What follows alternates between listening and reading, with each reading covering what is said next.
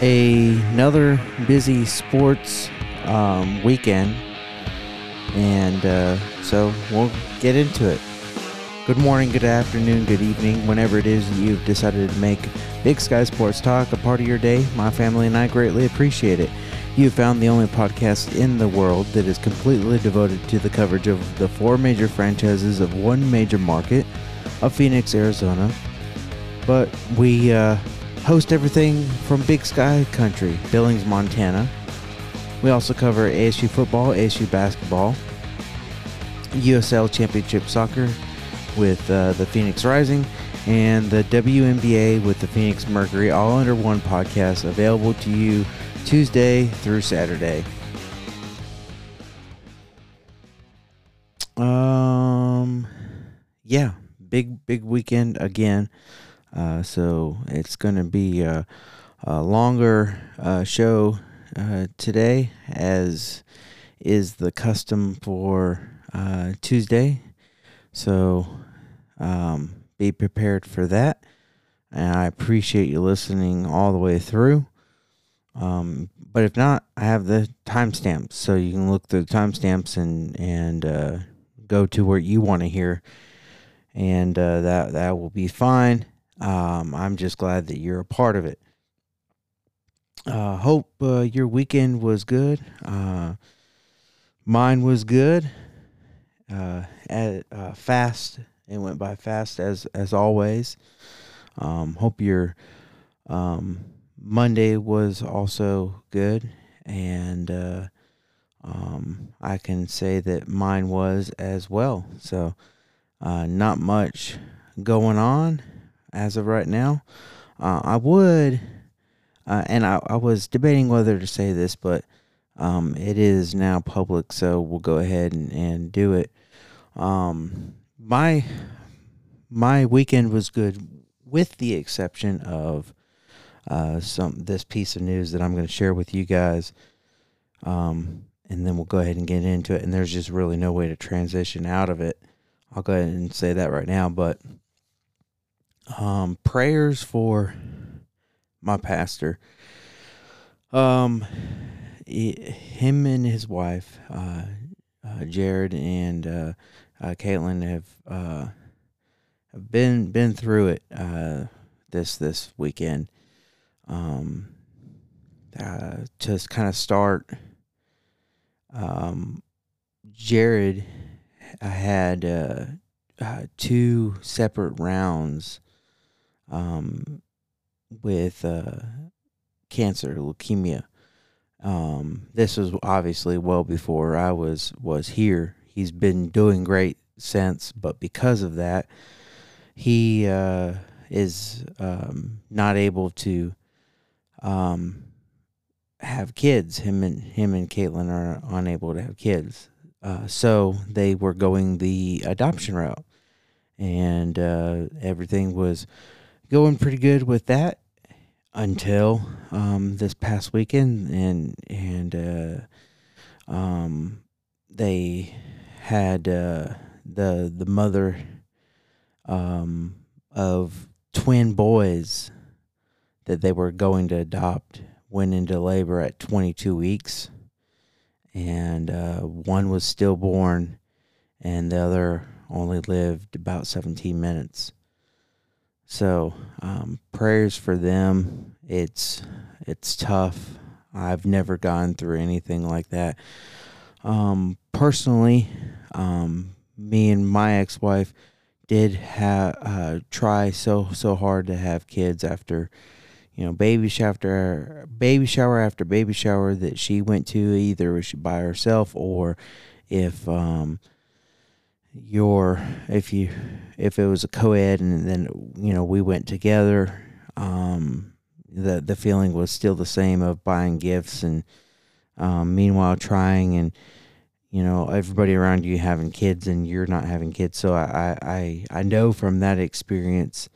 And then um i uh, walked through with some very close friends of mine um and uh, she had um you know a couple of miscarriages um finally uh, conceived a son, and uh, and then you know a couple days later he passed, and now they have another one, and uh, uh, thank goodness, just uh, a couple weeks ago, um, celebrated a year old. So uh, that you know that's that's happy, but you know a lot of sad times going through that. So, and then of course, what makes Jared and Caitlin's worse is the the weekend prior they had the baby shower. So that was uh, that was rough. Um, so please keep uh, Jared and Caitlin in your in in your prayers. I I do appreciate that. But uh, anyway, as I said, there's no way to transition out of that. So everything sports wise is up next on Big Sky Sports Talk.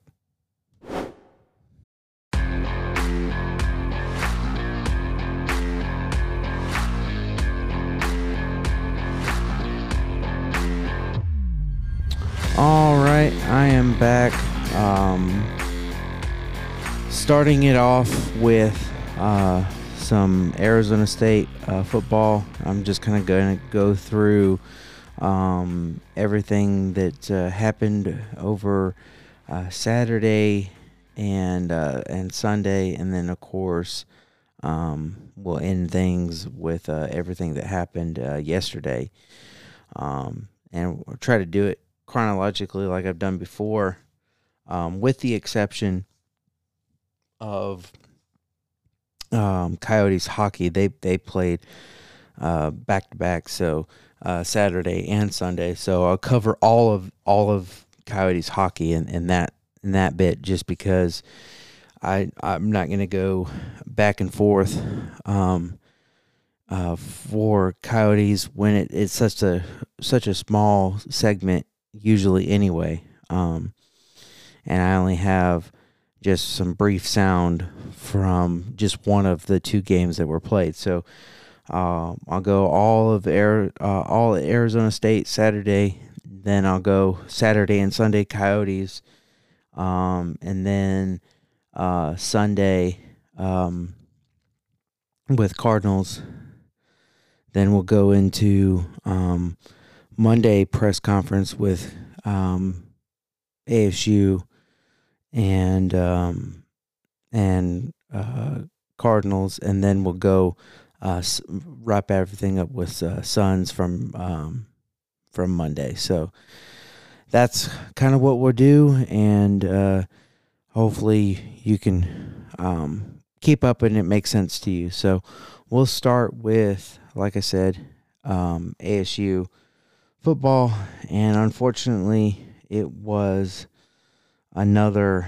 So that would be uh, two back to back Saturday losses. Um, and now ASU is not bowl eligible with only two games left. Um, a 10 point loss, 28 to uh, 18 in favor of Washington State. Uh, that puts uh, ASU three at seven, Washington State at six and four. Um, it was um, Washington State early, and they got all their scoring be- before the uh, half. Um, six thirty one, um, remaining touchdown. Uh, seven and nothing and then also in the first quarter, three three fifty nine remaining, another touchdown. Or no, excuse me. Um, yeah, um, another touchdown uh, with the PAT blocked. So, you know, kind of momentum going in the favor of ASU, but it didn't last long. Um, second quarter, seven forty three um, remaining. Another touchdown, 21, and this time a two per two point conversion to make up for the uh, uh, point that they missed previously, making it 21 to nothing. And then um, with three seconds left before the half, 28 to nothing, uh, another touchdown. So uh, four unanswered um, scores for um, Washington State. Finally, 51 seconds remaining in the third quarter. A um, um, touchdown uh, to uh, Conyers from Emory Jones. Emory Jones got put in the game. Wasn't able to um, uh, catch all of this game. Um, I'm not sure. I know I. Oh, that's that might be why it was Pac-12 uh, network. I think so. That, that's why I don't remember Emory Jones even coming into the game. Um, but anyway, uh, two point conversion failed, six to twenty eight, and then in the fourth quarter, uh, a touchdown run by X Valladay, uh, four four minutes and ten seconds remaining. Um, another two point conversion failed, and then um, 57 seconds um, remaining. A touchdown, uh, Eli Badger from Emory Jones. Another two point conversion failed, 18 to 28. So, um, passing leaders for the game 15 of 23, 186 yards. Emory Jones uh, with two scores. Uh, Ward with uh, 22 of 37, 219 yards and a score. X Valladay 21 carries, 134 yards and a score. Um, Watson 20 carries, 116 yards and three touchdowns. And then uh, Valladay receiving six receptions, 55 yards, and uh, Stribling five receptions, 64 yards. Um, Sun Devils, 18 first downs uh, to the Washington State 18 first downs. Um, but the big difference uh, was really um, the the offense uh, for Washington State. Um, both teams uh, third down efficiency wasn't all that great.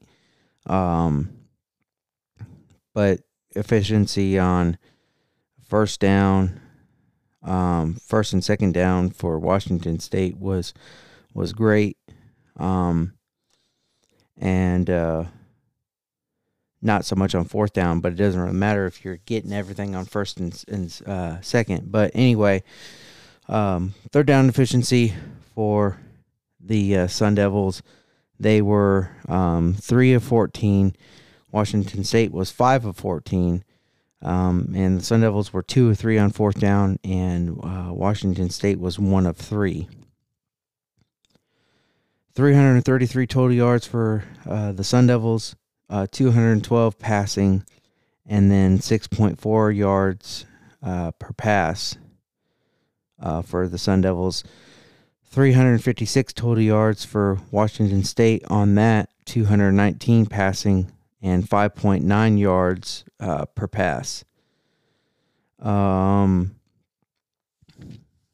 137 yards rushing uh, for Washington State with 3.9 yards per rush. The Sun Devils 121 um, for 3.6 yards per rush. Um, one interception thrown uh, for um, Arizona State. Penalties uh, six for 45 yards for Arizona State. Washington State four for 30.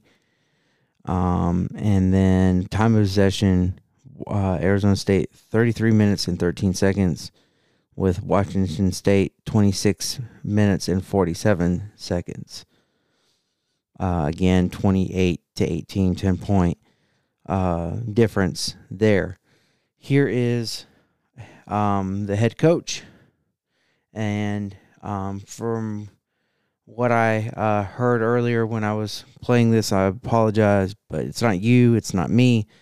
It's just the terrible sound quality of um, of this press conference. So um, be prepared for that. Just want to let you know.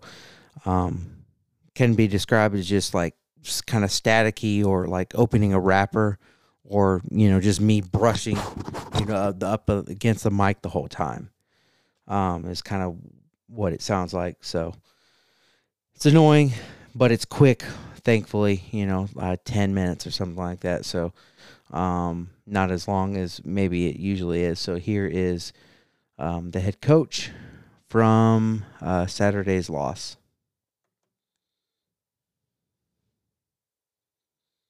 very much a tale of two halves uh, game. What did you make of just kind of how and why you guys fell behind and what you, what you were able to do to try to climb out of it? Yeah, we didn't execute up uh, up front, and I'll take the blame for that because we didn't put ourselves in the right situations, uh, and then our defense had to be on the field uh, uh too much.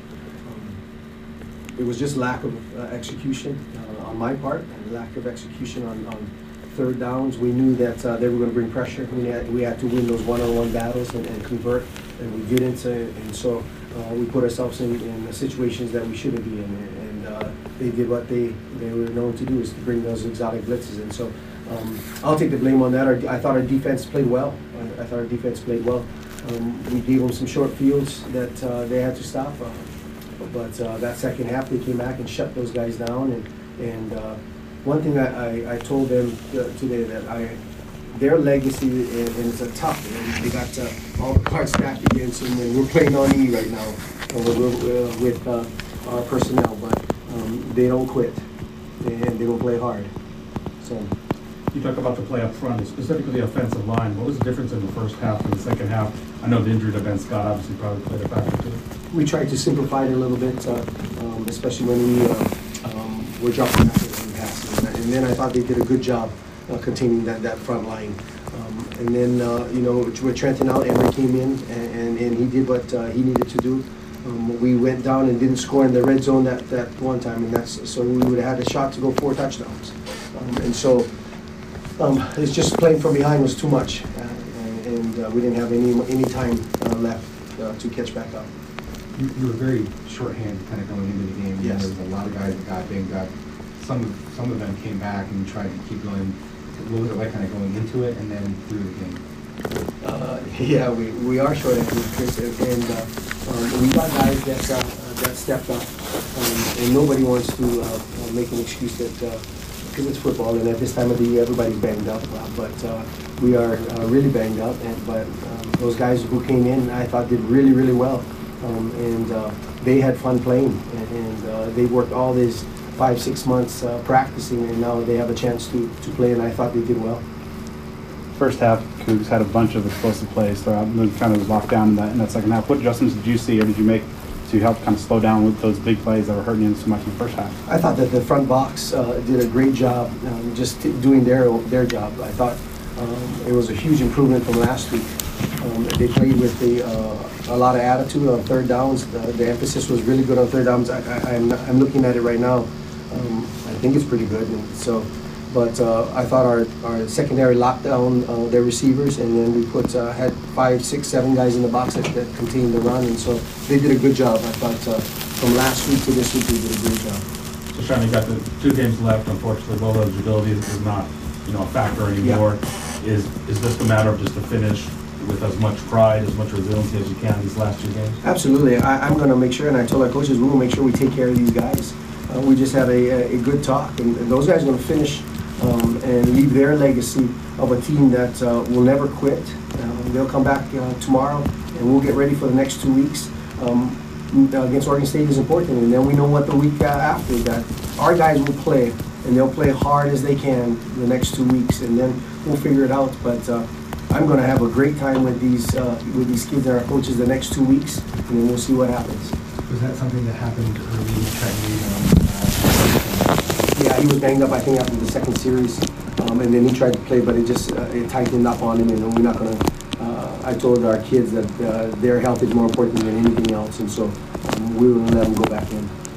That's something that's looked at as potentially keeping them out for a stretch? I don't know. I didn't. Uh, I, I usually get with the docs right after this, and I'll find out exactly what uh, um, the extent of the injury is. But uh, hopefully it's it's not too bad and uh, he can get he can get going. But um, I wasn't going to put him out in that situation uh, tonight. over the last few games, there's been some situations where teams have been trying to have to rally from a, a big deficit, and it seems like they always are, you know, fighting, never trying to quit. What do you attribute the, that the mentality to? I just think that, that their character, you know. Um, I told them I was proud of them, and I get prouder every week because I see that fight.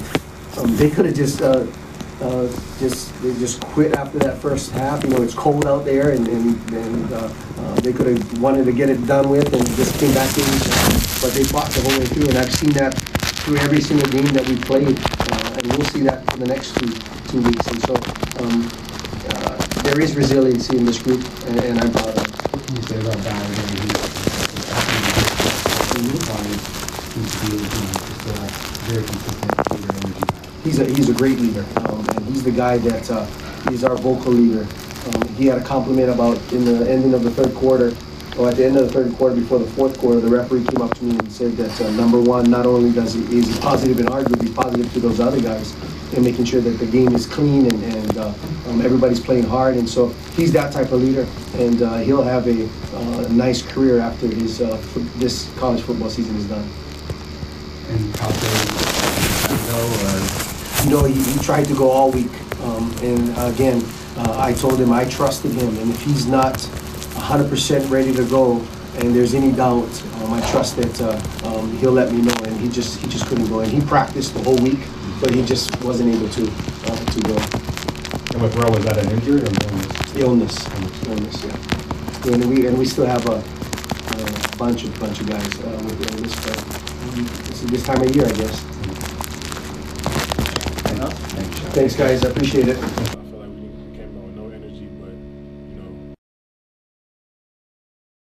Thank God that's over with. My goodness, I apologize. I wasn't. I I was debating and playing it.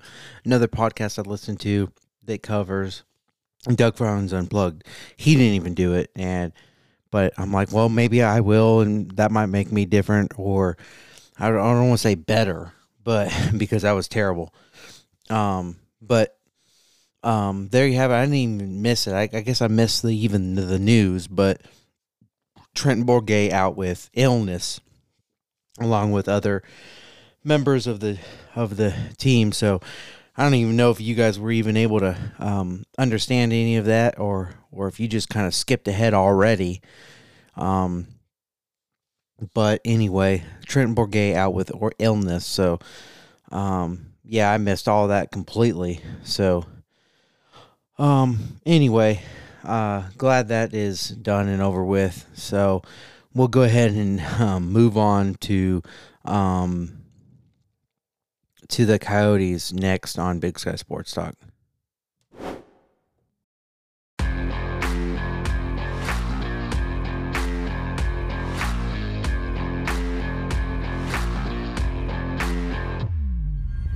All right, back with some Coyotes, and uh, um, like I said, gonna go ahead and do um, Saturday and Sunday kind of uh, combined. So we'll go ahead and get into Saturday first, and uh, the uh, winning streak comes to an end for the Coyotes after three games.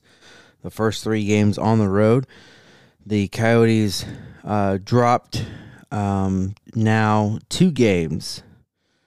Um, so they won three games in a row, and now they've lost the last two. Um, uh, starting with the uh, New Jersey Devils, and I was actually able to watch uh, this game. Um, but uh, the only goals scored were off of uh, power plays for the Yotes. Um, first off, though, six minutes and 29 seconds um,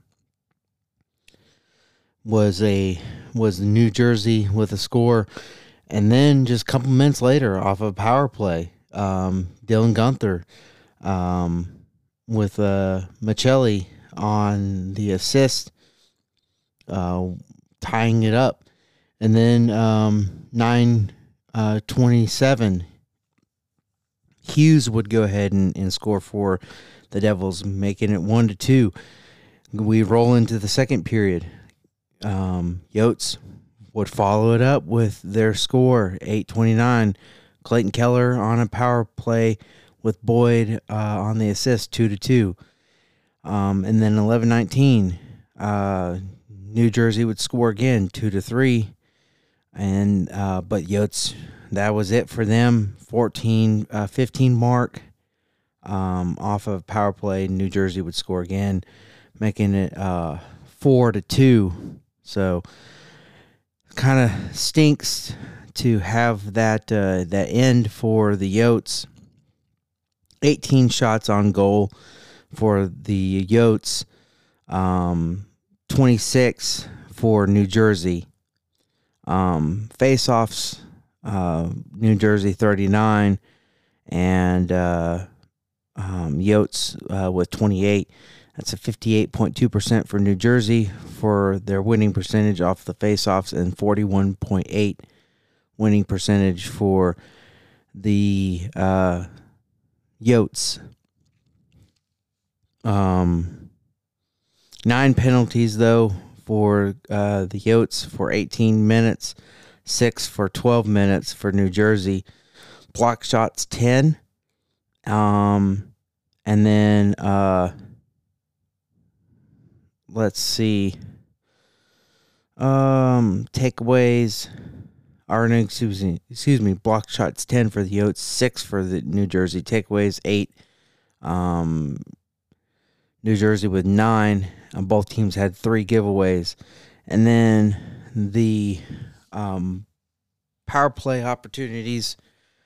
The Yotes had four. They converted on two. That's fifty percent, and then um, New Jersey had eight, um, but they um, only converted on one. So that's a twelve point five percent.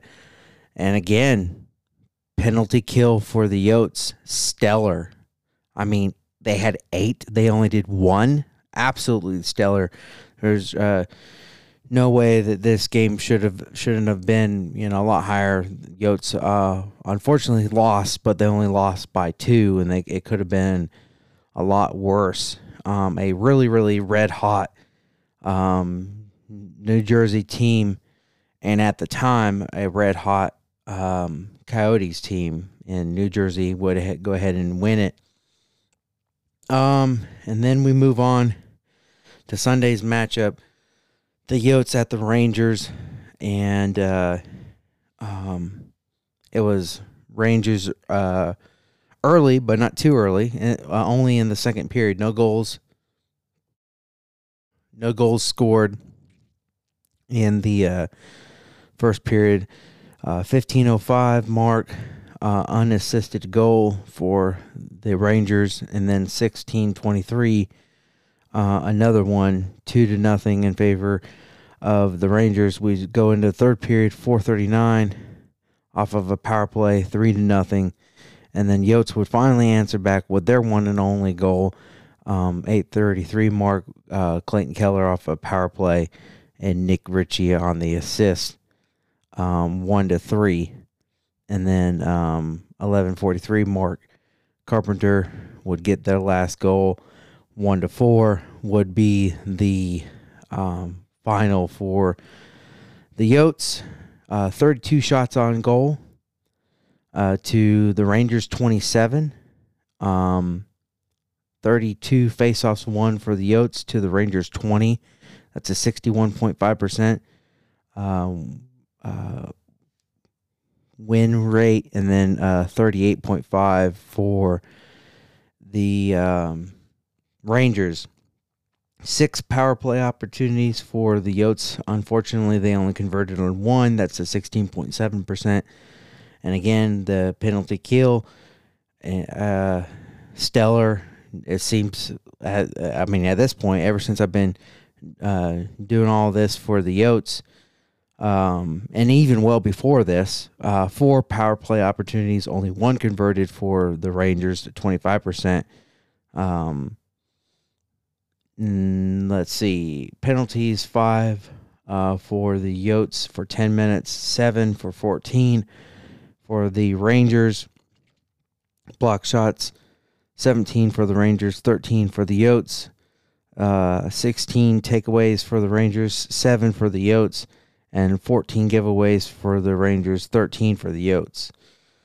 So that's everything Saturday and Sunday uh, by the numbers wise um, for the Yotes. Here is just some post game for from Bally Sports Arizona, um, just on the um, Rangers game. Um, so here is the guys. Scoring was Barclay Goodrow. It was scoreless at the end of one, and then Goodrow in the second got the Rangers rolling. Yeah, a little bit of a bounce, ugly play down low, goes uh, right off a coyote foot and right onto the stick of Goodrow. Right place, right time. That's a, a gift with a bow on it right there. He gets his first of the season, I believe, and then Fox, one the best defensemen in this game, gets his fifth of the year, ninth point in his last six games, and that was momentum, and the Coyotes really, Matty, were never able to get it back. Was Kreider in front on the deflection of the Zibanejad centering fee. That made it 3 0 at uh, a 439. And then the Coyotes would cut into the lead. Yeah, beautiful play there by Ritchie. Clayton Keller finishes that one off. Top shelf ripper over the blocker of Shesterkin, and Clayton Keller continues to stay hot. And then it was Carpenter, his first of the season, gets a another big goal. The fourth line gets on the board, so lots of life here for the Rangers, who came into this game, Matty, losing four of their last five games. This is a big win for them.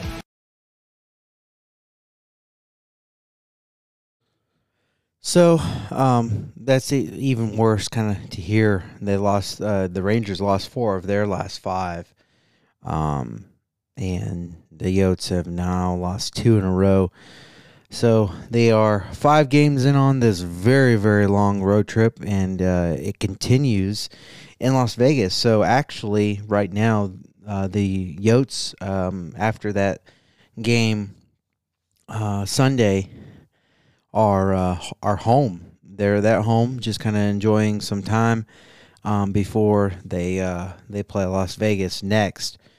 Um, so even though they're still on the road, they're in their own beds as of right now. Um, so that's good. Hopefully that you know makes a difference. Although, like I said, they started that road trip off well. So we'll see how they can go from from here. Up next on Big Sky Sports Talk, everything from Sunday. Um, mainly, well, the Cardinals is is all that's left on uh, Big Sky Sports Talk.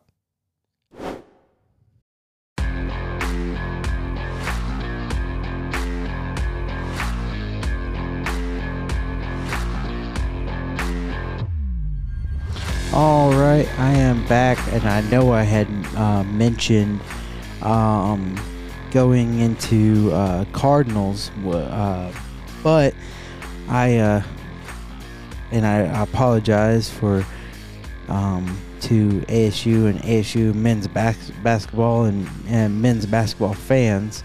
It just uh, slipped me slipped my mind, and um, I um, and I forgot um, about um, ASU men's basketball.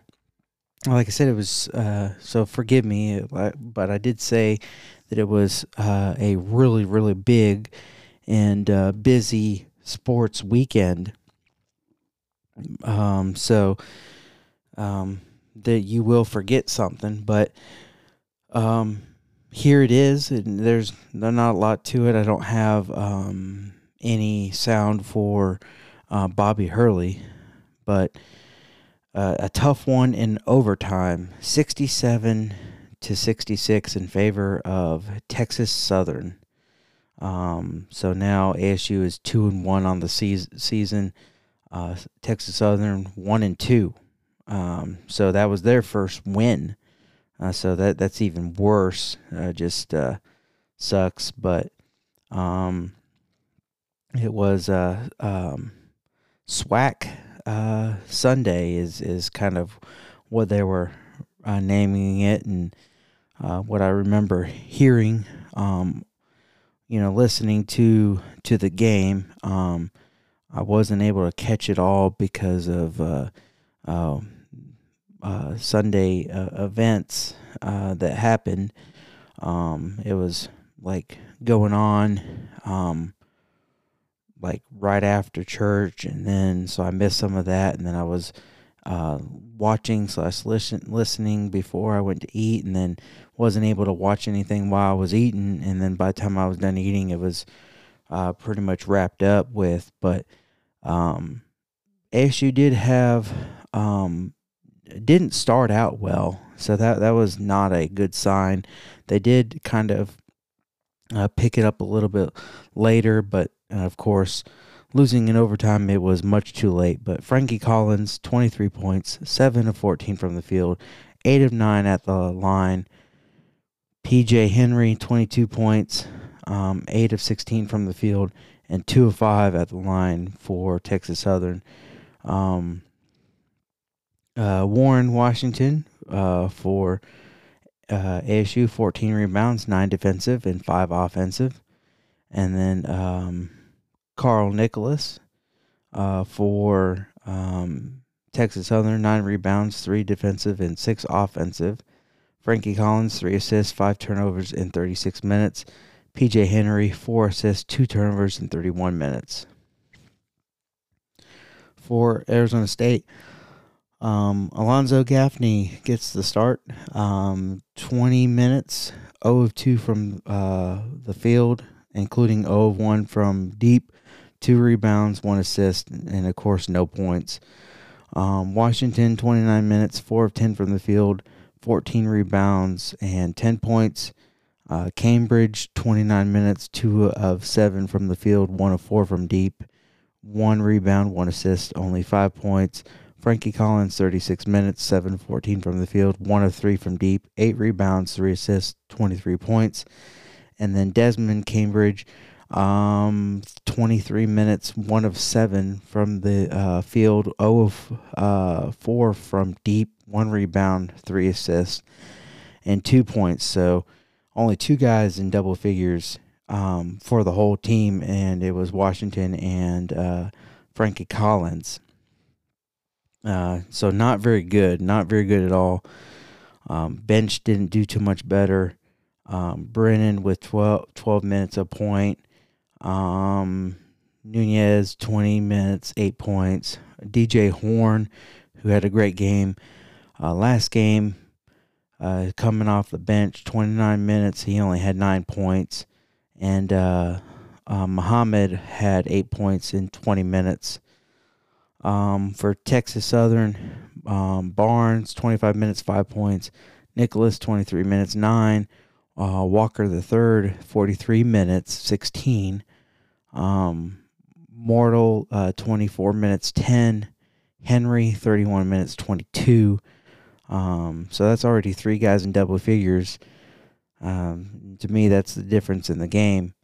Um, Carter, 25 minutes, 2 a couple guys with zero, and then uh, uh, Gilliam, 41 minutes, three. So, um, definitely the differences in, in uh, starter production.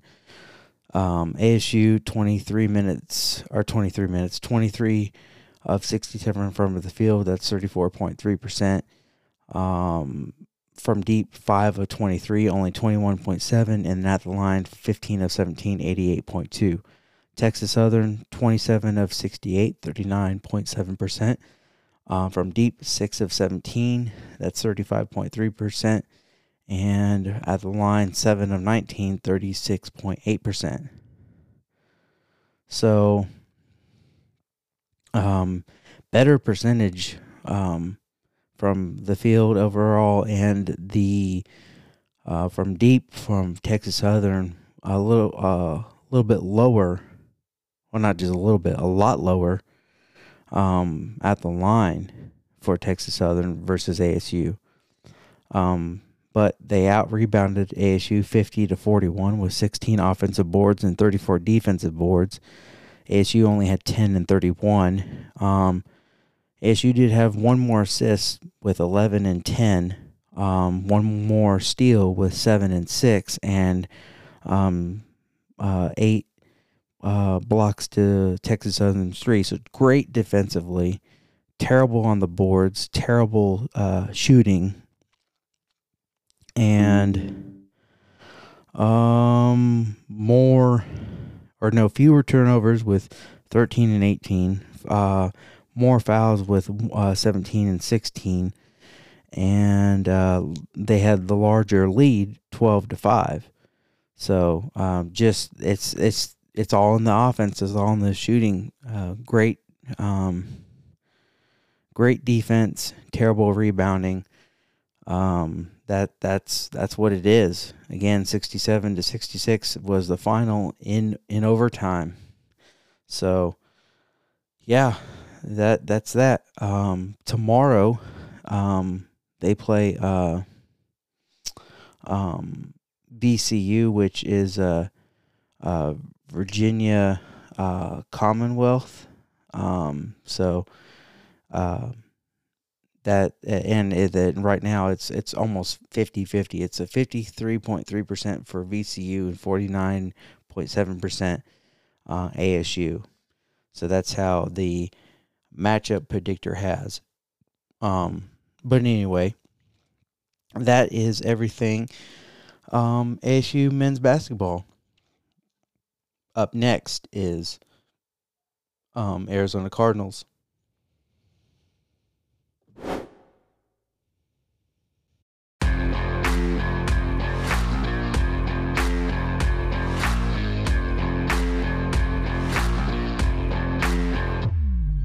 All right, I'm back with some Cardinals and finally talking about a Cardinals win.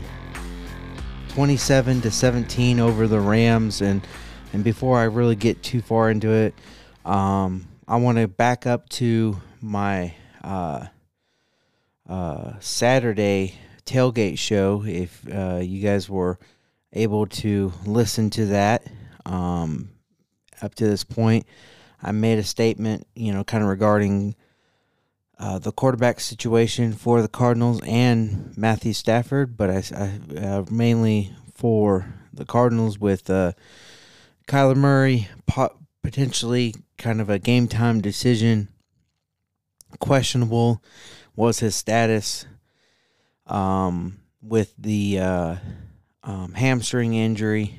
Um, that uh, was uh, that happened last game. Um, and I said I kind of want to see Colt McCoy, and we uh, jump ahead um, to to uh, Sunday morning. We had an early game in Germany uh, between the uh, Buccaneers and the Seahawks, and the Seahawks lost. So. Um, if you follow me on uh, on Facebook at uh, Big Sky Sports Talk, I uh, shared the Arizona Cardinals game day post and said if this game was not already big enough, it's bigger now with a uh, Seahawks loss earlier today in in Germany. Uh, the Cardinals must capitalize on this fact. And um, then a little bit later, the inactive list came out, and Kyler Murray and Stafford were um, inactive. So it's going to be John Wolford um, for uh, the Rams, and and I got my my wish with um, Colt McCoy. And again, the only reason why I wanted that to happen, or I felt like it would have been good good to happen, is um, that Colt would provide a spark, and that is exactly what happened. First quarter, Matt Gay, they would get the uh, uh, Rams would get the uh, ball first.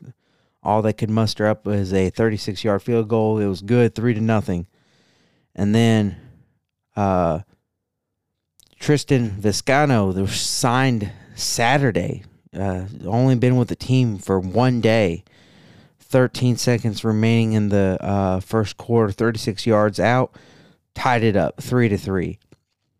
Second quarter, we go. Um, uh, 100, uh, 100, um, one uh, minute 56 seconds remaining in the second quarter.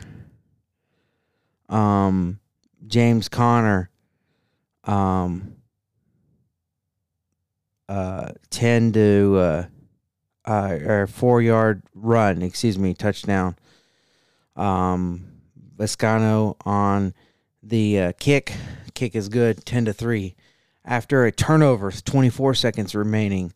AJ Green from Colt McCoy. It was a nice uh, pass, vintage AJ Green, 17 to three. It, that's your halftime score in the third quarter. Uh, Darrell Henderson, um, four yard run. Matt Gay kick is good, uh, 17 to 10. Um, fourth quarter we go, seven minutes and 41 seconds remaining. Um, James Conner nine yard touchdown run. Uh, Vizcaino uh, kick is good, 24 to 10.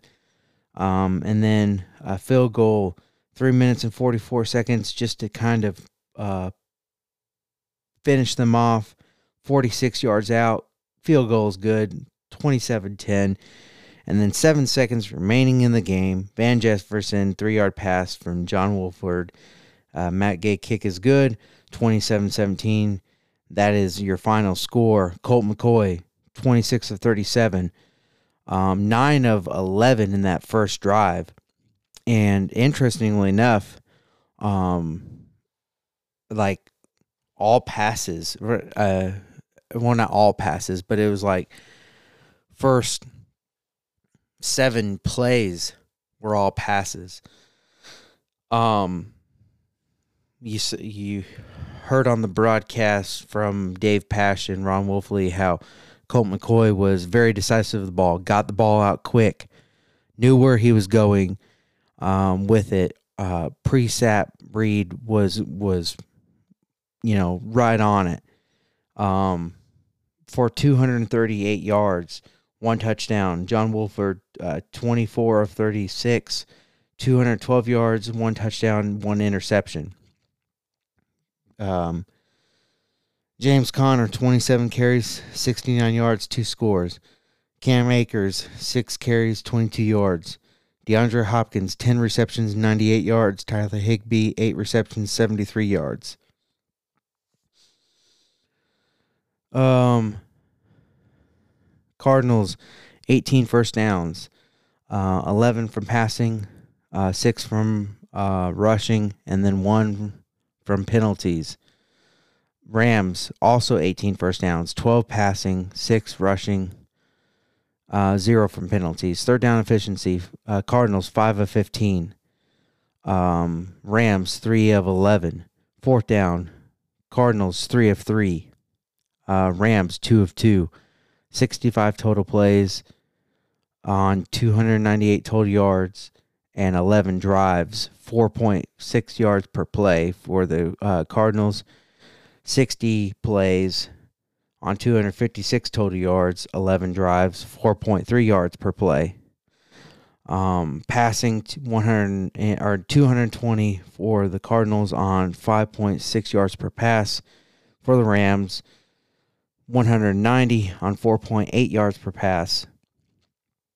Um, sacks, two uh, on uh, Colt McCoy for 18 yards, three on John Wolford for 19 yards.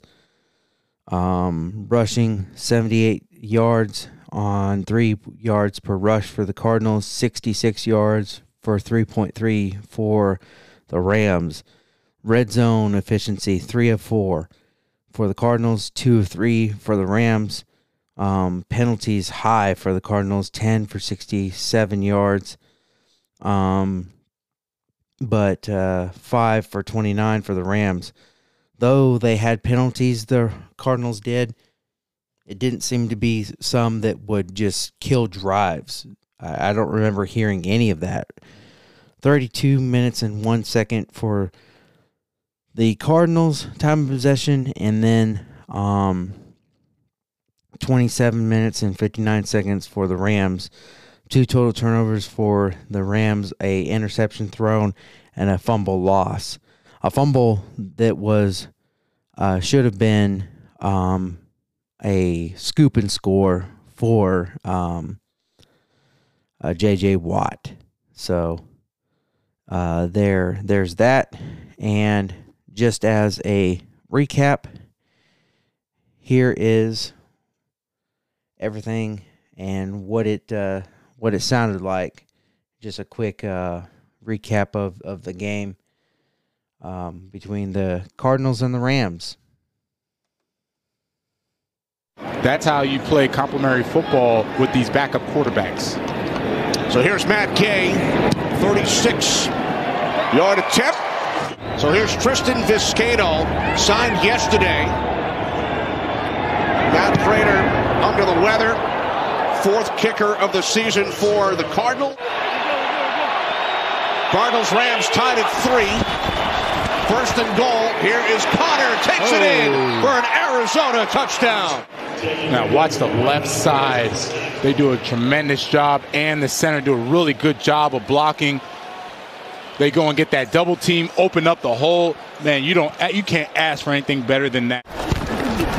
Wolford now 8 of 14. He's hit. Oh. Ball comes loose. Picked up at the 30 yard line, but now a whistle. DeAndre Hopkins has been all over the place. So one spot, two spot, wherever you need him to be. To the end zone. Oh. AJ Green makes the catch. Spectacular for a Cardinals touchdown. AJ Green at one point was one of the top two, three receivers, and his both feet are in.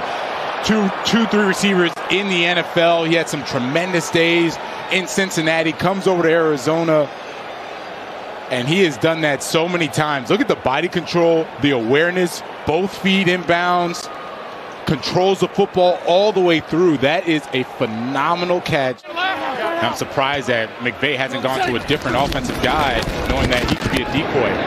Second down and eight. Wolford wrapped up. Down he goes. J.J. Watt with the sack and the celebration as the Cardinals start from their 20-yard line. McCoy under pressure on first down. Able to get rid of it. One more drive, one more series. From the 41 on first down. Wolford complete. Higbee on the screen. First down and more. Higbee all the way down to the Arizona 34-yard line. You gotta go out there. Yeah. Third and goal from inside the five. Henderson, touchdown.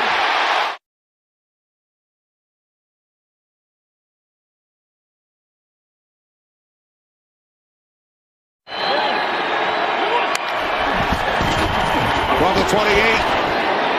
McCoy fires and it's caught. Nice adjustment made by DeAndre Hopkins who takes it into Rams territory.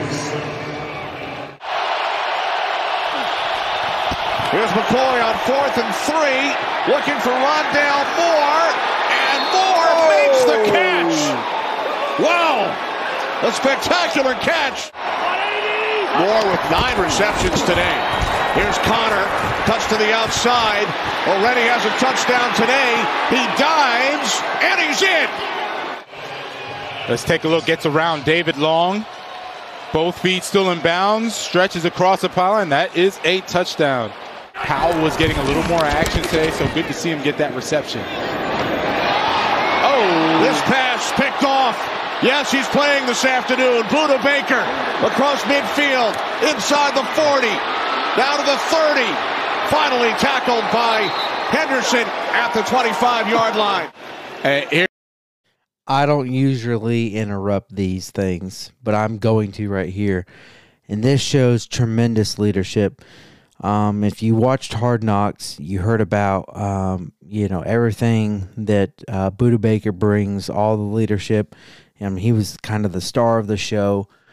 Um, I said, why wasn't that uh, Kyler Murray standing up and and you know getting fired up, making the speech that Budda Baker made? Budda Baker injures his uh, um, ankle on a high ankle sprain. Supposed to be out at minimum three weeks. Um, he was injured, didn't practice all the way up until Friday. Um, practice was a game time decision. I thought he wasn't going to be in. He comes in. He's actually was limping on um like every every after every play just about makes that interception um, still limping from you know uh, previous plays from the last week. Makes an interception. I don't know how the heck he does that. First off, getting on the field. Secondly, doing what you have to do to play football on, on a high ankle sprain, no less. um, and getting a pick. Just tremendous leadership uh, for from uh, Budda Baker, and you know, high high ankle sprains are pretty serious. Um, I I don't want to say they're more serious than hamstrings. I don't know. Um, I think Kyler Murray probably probably could have gone. Um, and uh, you you know I don't I don't know what's up there. I have some mixed thoughts with the Kyler Murray not going. I mean, it didn't matter because they got the win, but um, you have Budda Baker on the high ankle sprain, playing the game, gets an interception, and Kyler Murray's on, on the sideline uh, with a hamstring injury. Probably could have played as well. Um, you know, big, like a must win for your team, and which leader is playing and which leader is not. And, and what do you even say Kyler's a leader? Shouldn't even call him a leader, in my opinion. I should I should have said which guy is playing and which leader is, uh, you know, um, which leader's playing and which guy. Not even using the word late moniker of leader is on the bench. Just, just incredible. Um, I, uh, inspirational for uh, if, especially if you're a player. Right there on your screen, top right. And what's going to happen again? Wolford, he's having issues inside the pocket, just not accurate, just flat out not accurate. Ben Skowronek tries to jump for it. You see it's behind him. Isaiah Simmons makes a. That's Skowronek, not Skarnek. Skowronek, Ben Skowronek. Anyway. Fantastic play to get that ball out, and Budda Baker, very opportunistic. Now, I'm just amazed. He's running full speed, no limp anywhere looking like a running back slash punt returner trying to score a touchdown. Running in Sean Harlow. Get the field goal set up. Moscato's kick is good. The only man to win Defensive Player of the Year in the NFL three times. Wolford to the end zone. It is caught for a touchdown by Van Jefferson. And I don't know what's going on between a couple of these plays with no sound. It's not me. It's just they those plays didn't have any sound. And he did a tremendous job not allowing it, leading them to a 10 point victory. Cardinals go to four and six. 11 and 3 on the road over the last two seasons. The two buddies, Cliff Kingsbury and Sean McVay. Here's the victory speech. Hey, you listen, you can feel it from the start. Energy, right, was right. All right, passion was right. Execution, we can still do a lot better. We all know that, all right? Best football's out in front of us, but let's keep grinding, all right? That's a good start. Some game balls. All right, first off, got to shout out the offensive line, the whole crew. Great job. Hey, got four guys out there that weren't starting at the beginning of the season at Old Man Beach, all right? Still rolling. That's a hell of a job battle. That's a good D front. Great job, O line. Next up, all right, with eight catches, 94 yards, one of the best fourth down catches you will see, Rondale Moore. Yeah. Great job, all right? Right, right. All right, with 10 catches and 98 yards, DeAndre Hopkins. All right. With a sack and a forced fumble, Duval County, Myjai Sanders. Yeah, yeah, yeah.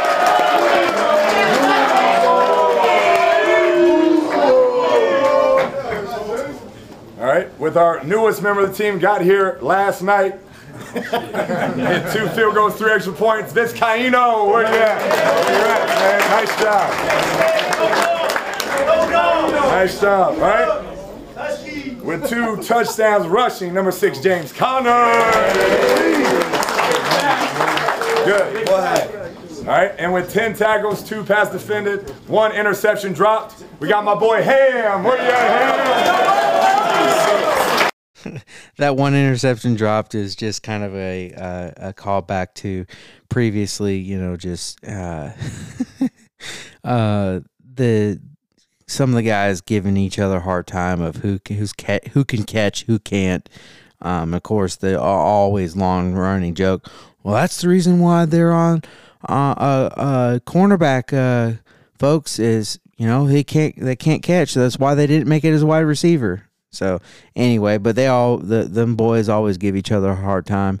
I've talked about it uh, a couple of games ago um, against the Saints. Uh, they were talking about it, just uh, you know, giving each other a hard time. So that was just kind of uh, Kliff having fun there. 26 of 37, 240 yards, one touchdown. Number 12, Colt McCoy. Nice job. And then they told me at the beginning of the week there was absolutely zero chance he was going to play. Then he gets an interception, seal the game. Budda Baker, where you at, Budda? Great job. Great, great job, fellas. Y'all get a break. Good, Colt, Colt.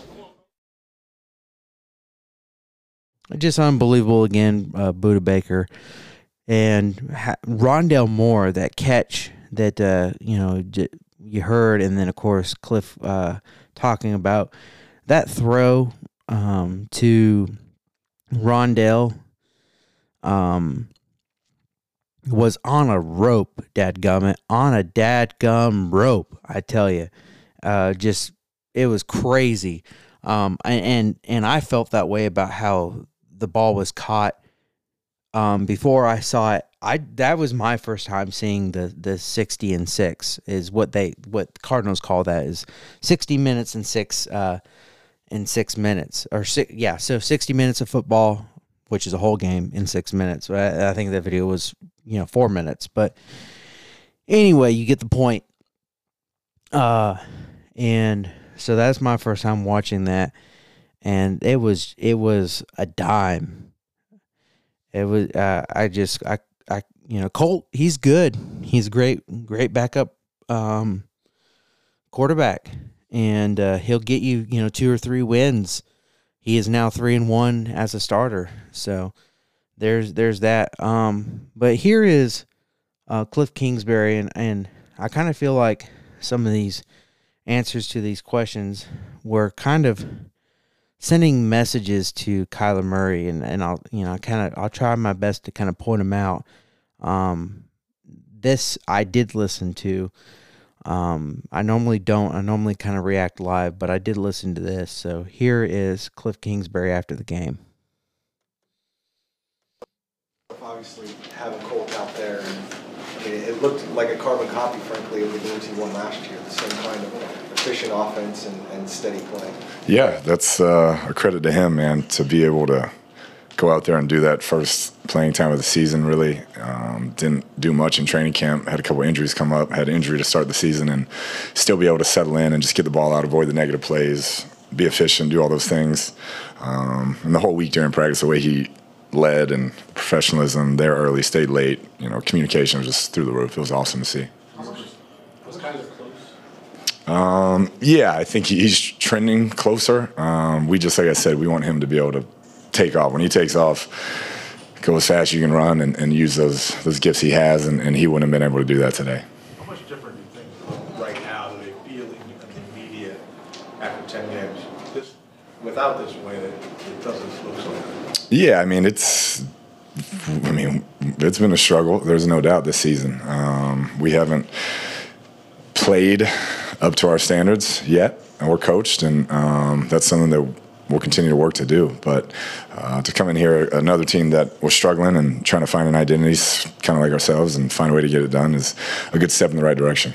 Could you give an update on Zach? It's tough to see him. I don't know if you saw me look kind of emotional. Yeah, it was tough. Um, it's a knee. I, I, don't know the severity or the extent at this point, but he's a huge uh, part of our team, leader, work ethic, all those things, and tremendous player. So you, you, hate to see that, and you hate to see Cooper Kupp as well. I mean, same type of guy that just does it right all the time. Tremendous player. So I hated to see both those guys go down.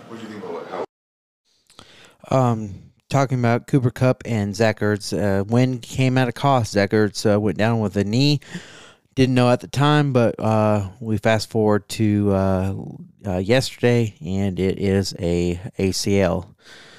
He was uh, he walked off on his own power, and then later kind of you know carted uh, off the field, and you know just saw it in his face, just totally devastated. And uh, you know that's usually how those those things happen. You know the devastation of the knee injury. I feel like you know, then the disappointment and everything that comes with it. I feel like that hurts more.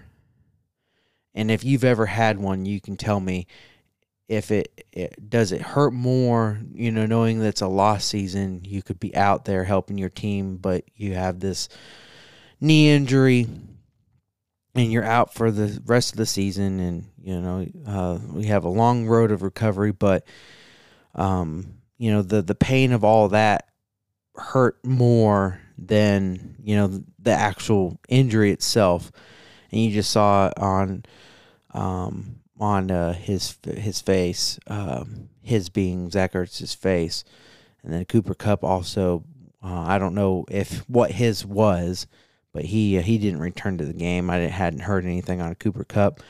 Um, and then uh, I uh, also wanted to mention Colt McCoy, who did miss some time uh, during the game. He was he was down, taken to the middle tent, and of course came back and finished the game. I'm not sure um, what happened with him either. Um, but uh, anyway, there's there's a little bit of um, injury um, news for you? Uh, it was awesome. Um, great catch. You know, he's the consummate professional. Uh, he's continued to work hard and handle his business. Continues to you know mentor those young receivers, and, and I can't say enough good things about him. So to see him uh, make a huge fourth down catch and then the touchdown was was great to see. After what he's done basically since Green Bay last year mm-hmm. to now, like for him to have a game like this, what can it do to him personally? Yeah, I mean, like I said, he, he has not blinked through everything, all the adversity, all the things going on. Um, he just continues to work hard and do his job and treat people the right way. So I, am a huge AJ fan, and hopefully we can get him more involved as the season goes on. On JJ strip sack and fumble, was there a deliberate whistle there that could have been a touchdown? Yeah, we felt like it, I mean, I, I, get why he blew it. I mean, he thought it was a forward pass, but at least we were able to secure it and score there. But um, I know JJ was not happy. Different energy, right? It almost felt like you guys had like your backs against the wall. So what would you attribute that energy difference today? Yeah, I, you know, think Colt had a lot to do with it um, on offense. Just the, his presence, how he carried himself. Um, being 36, he understands these opportunities for him don't come along very often anymore. So I thought all week during practice, guys felt that like there was a sense of urgency. Hey, I'm going to go out I'm going to show what I can do, and um, this is my opportunity. And, and when you have that type of energy, I think it carried over. And then Budda was a was a huge um, part of the defensive, um, you know, energy. I would say. Beginning of the week, everybody told me there's no chance he can play. It's going to be three weeks, and then he just kept working, kept working, and I know he was still hurting out there. Went out there and played, and, and that really inspired the entire team this that's kind of this is where I was talking about, and I'm gonna try to rewind it back and, and play it for you again um, after I say what I'm to say. Um, a couple of games ago, um, uh, it was uh, Greg Moore that asked that question. Um, that just now, but Greg Moore a couple games ago asked, uh, uh, you know, it was a very fair question. I can't remember exactly the the question, but it was just kind of you you can tell that um, Kliff it hit him you know, wrong. You know, he did did not like the question. It was it, it was a tougher question. Oh, I remember what it was. It was a question of um, why do you um, have um, smaller, wider receivers like Rondale Moore uh, out blocking, you know, bigger safeties, bigger corners, um, and uh, other guys on the defense and uh, and and Kliff just you know you can tell he was frustrated. Just kind of answered you know as quickly as he could and almost as if you know that's a kind of stupid question. Um you know almost as you know he said i think i think he said something along the lines we you know that's just who we have or you know um um it's it's work it's working for us or you know whatever. Um it, any receiver should be willing to block I, I don't I can't remember exactly how he answered and I wish I had it right up. I can play it for you. Um, but uh, usually when um, certain guys ask questions, and especially like that, like that one that just kind of really sets you off, you're already like on the defense from the question, and uh, or you know pertaining to the the guy that's asking it, and I don't know if Kliff was on the defense there, but you know, usually a question like what he asked about, you know, it seems like the energy was up, you know, that he just asked there. That uh, it, it usually give all kinds of cliche things, but Kliff, you know, took some time to answer it. Wanted to, um, you know, kind of be a little bit more thorough. Um, and again, I don't know if it has to do with you know Greg Moore or not, but I like to think it does because normally I don't, you know, normally I, you really feel like that Kliff wouldn't be thorough. So after me mentioning that, and then that's where that's the question that I was kind of really waiting for as far as to th- you know not not really throw shade at Kyler from the head coach, but more so um, along the lines of um, sending him a message. And the first thing that he s- starts with is that the sense of urgency of Colt, and then of course, um, uh, Budda Baker, you know, felt like that was the difference. So let me rewind it, and then I'm gonna have you um, listen to it again. Let's see.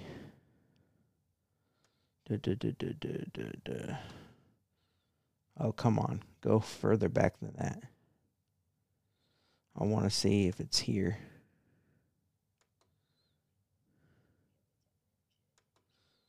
Oh, yeah, it's right here. Um,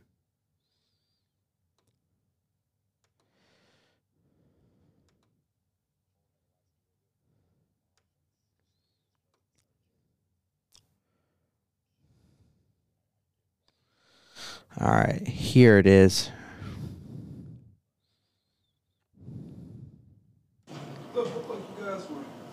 Different energy, right? It almost felt like you guys had like your backs against the wall. So what would you attribute that energy difference today?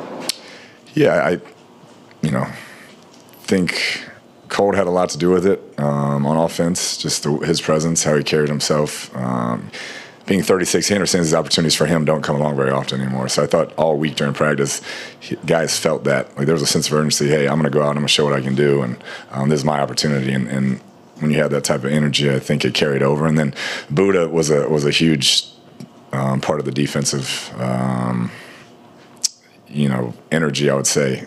Beginning of the week, everybody told me there's no chance he can play. It's going to be three weeks, and then he just kept working, kept working, and I know he was still hurting out there. Went out there and played, and, and that really inspired the entire team. So I again, I, I you know, I, I don't want to, I don't want to read into anything, but I kind of am. Um, as far as you know, the person answering the question, you know, being a tough question, you know, a couple weeks ago about the wide receivers and you know, horizontal kind of offense and, and stuff like that. When you kind of get questions like that, you're already on the defensive because you feel like you're being attacked for your philosophy or whatever. And then, you know, the same guy asks this question, you know, and says, Hey, you know, you felt like back against the wall. There was a little, little bit different energy. And then he goes ahead and says what he says about Colt sense of urgency, you know, determined to practice and play hard and, and, and all that. You know, kind of the subtle messages there, you know, almost like, hey, Kyler, you know, this guy had a sense of urgency. He was, you know, he, he was practicing hard and studying hard and prepared himself well. You know, maybe something you should be doing. You know, I anyway, I, I, I don't know if you felt that way that I, that I do, but I wanted you to kind of hear that again and, and just kind of maybe maybe it uh, might make you think, oh, that's the way I felt. anyway, here's the rest. A thought maybe to keep him out. There was a couple plays. So first of all, I saw him limp, right? You can see it. There were a couple. He had a safety blitz and came all the way back and tackled the receiver like 15 yards downfield.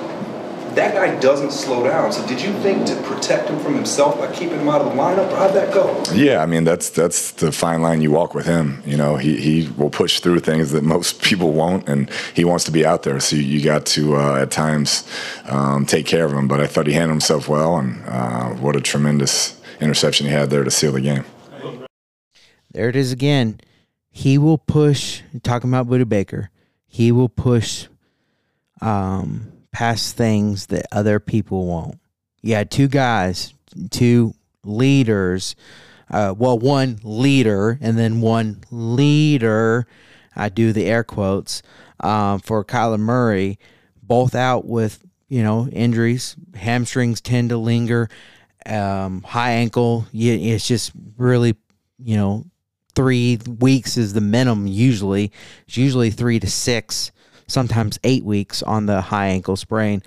One played, the other different didn't. Um, you know, and and um, I I don't know for certain if if Kliff is kind of throwing shade and throwing messages towards Kyler, but you know he just said it. Some guys do, some guys don't. I mean, and then last year, you had J.J. Watt doing so much to try to get back. You know, he's one of those guys that would, the the guys that do. Kyler, what are you doing? You know, uh, are you going to continue to be the guys that don't? Um, so I, I mean, I don't know, and some of it might be out of his control. Maybe Kyler did want to play. I don't know.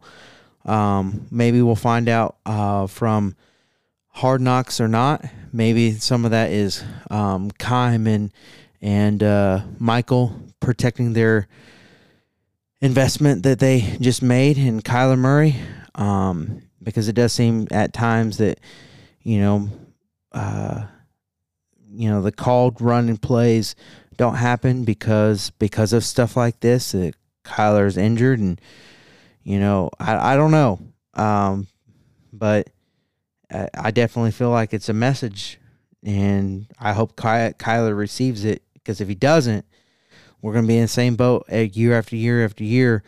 You know, maybe maybe the wins are better, you know, and some years and some years they're not, but you know, the just the leadership qualities that Kyler doesn't have that other guys have. He he needs to take some notes.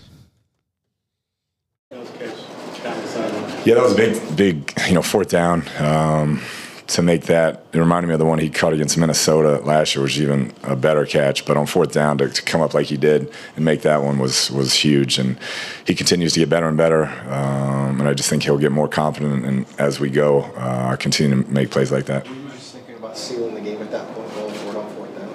Yeah, I, I thought we had a chance to put it away, and um, I liked our matchups there. You know, we knew we'd get man coverage, and I liked our matchup uh, with Rondale. And Colt made a tremendous throw, and he made a heck of a catch.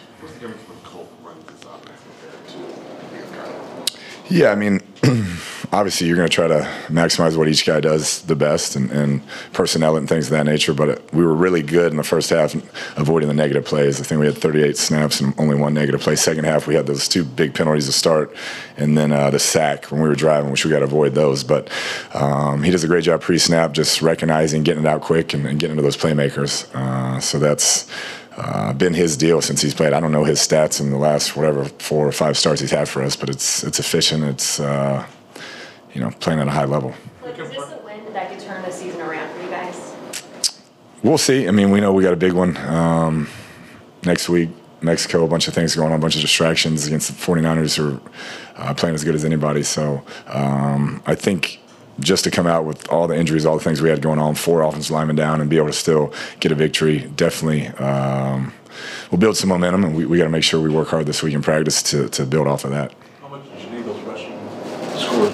by James? It was big. James had been banged up, as you know, and so we weren't able to really let him go full throttle yet this season. And that was the first game where they, hey, we're going to let you go, and you just got to be smart and communicate with us when, when you need uh, a break. But he did a great job coming downhill, and he gets better as the game goes on, as we've seen, and did a great job finishing.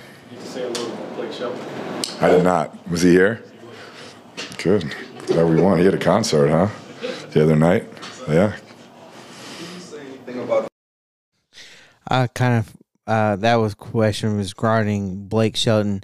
That I think I saw on Facebook uh, from Blake Shelton or something like that that the three games that uh, Blake Shelton has been to, um, uh, uh, the Cardinals have won, and uh, so maybe he should start coming more often. um, but yeah, uh, the question there is, did you see Blake Shelton? He's like, no, I didn't. What he's here, and then oh, he had a concert. That's good. So just kind of lighthearted, but yeah, Blake Shelton, where you at, man? It, I don't don't think you'll ever hear this podcast, but if you do, come to more Cardinals games, man. Um, you're a big Cardinals fan. I, I hear it. I've heard it several times. I've seen the photos. Um, heard you on um, Jimmy Fallon. I've heard you on The Voice.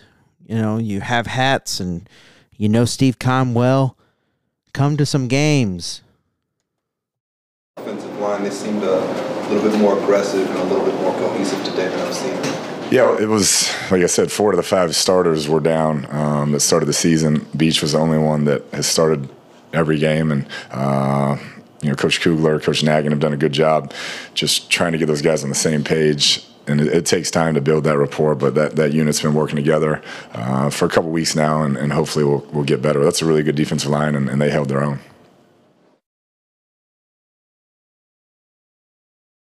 Yeah, that defense is is a good defensive line, and the offensive line for the Arizona Cardinals has been holding up pretty well. We'll move on. Uh, I'm glad I, you know, um, I wait to do these because initially when I was looking through some of this stuff earlier, hadn't listened to anything but um, Kliff Kingsbury. Didn't have they didn't have anything up for Colt McCoy, and I was so frustrated. I'm like, I was excited to hear Colt, and you know, earlier yesterday, um, nothing um, from Colt, and then you know I'll wait until I record now. At uh, well, it uh, wasn't my intention to get started as late as I did, but um, at 3:55 a.m. Um, we have Colt McCoy. So here is Colt McCoy speaking to the media after the game. Me? Not Anthony what? What did they say? No? They left it blank. Yeah. Welcome- welcome Um, to I still don't know. I, I think I'm going to be all right. We'll see. Um, it, the, the knee just banged on the turf, and then I don't know if I cramped up or I don't know. We'll see. I'm going to take some tests tomorrow. Obviously, you managed to get back in there. Once you went back in, did you feel like you were limited in some ways, or did that matter to you at that point? I, it didn't affect me throwing the football, but if I needed to move and go full speed, I don't know. I'm, I'm glad I didn't have to do that. You, you said last year that, you know, people forget that you're a pretty good football player. I- Not that we want to. I said that? okay. Um, just, obviously, you knew all week you were going to have to play, but this looked like, it looked like you know just carbon copied what the, the games you had last year. You just brought it out here. Did it, did it feel that comfortable? Um, I just tried to preach all week long that they got the best player in the game on their defense. They're a very good pass rush, and if the ball doesn't come out on time in rhythm, we're not going to win the game. And you know, I think the the execution side of what we did offensively worked. Um, there was a lot that played into it.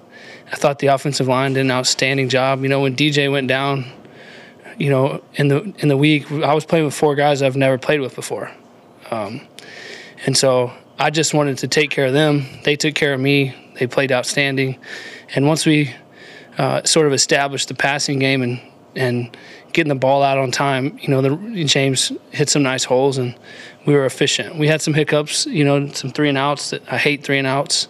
Um, a lot of that's on me. I can I can be better, um, but I just felt like overall, you know, once the game kind of settled in, I had a pretty good grasp of of what we were trying to accomplish on offense.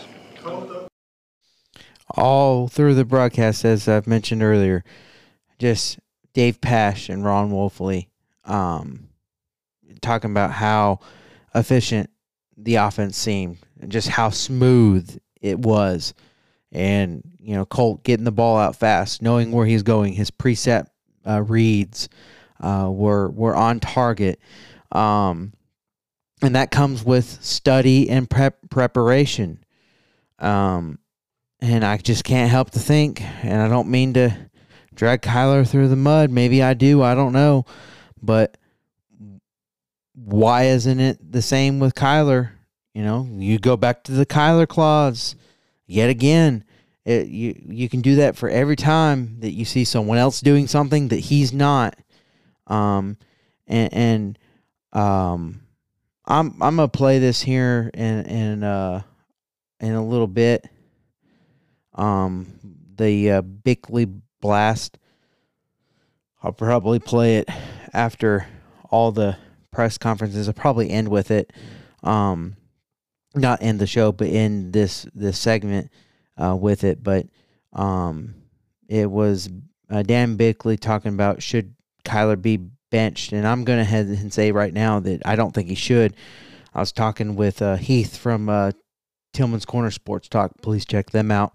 And uh, anyway, um, they uh, uh, I was talking to him and and I said, you know, I don't think um, Colt is better than than Kyler. I think his preparation is better, but as a talent and just you know the peer passer, the ability that he has to take off, just kind of the best of, of both worlds that Kyler brings. Obviously, um, you're you're you know nine times out of ten, your best chance to win is with Kyler on the field. Uh, you know that that's I mean you're an idiot if you'd say otherwise. Um, so that that's my thoughts on it. But um, it just the the whole day Sunday was just was just a a refreshing, uh, if you will, and um, I love the um, the professional that is Colt McCoy. Um, another thing I mentioned to Heath was um, two, uh, twice over the last, or twice since um, Nick Saban has been um, head coach of Alabama. Um, uh, the uh, Alabama has played Texas. Once was Colt McCoy, and he was injured. He got injured, and then um, just this year against uh, Texas, and uh, Quinn Ewers was um, at the helm, and he got injured.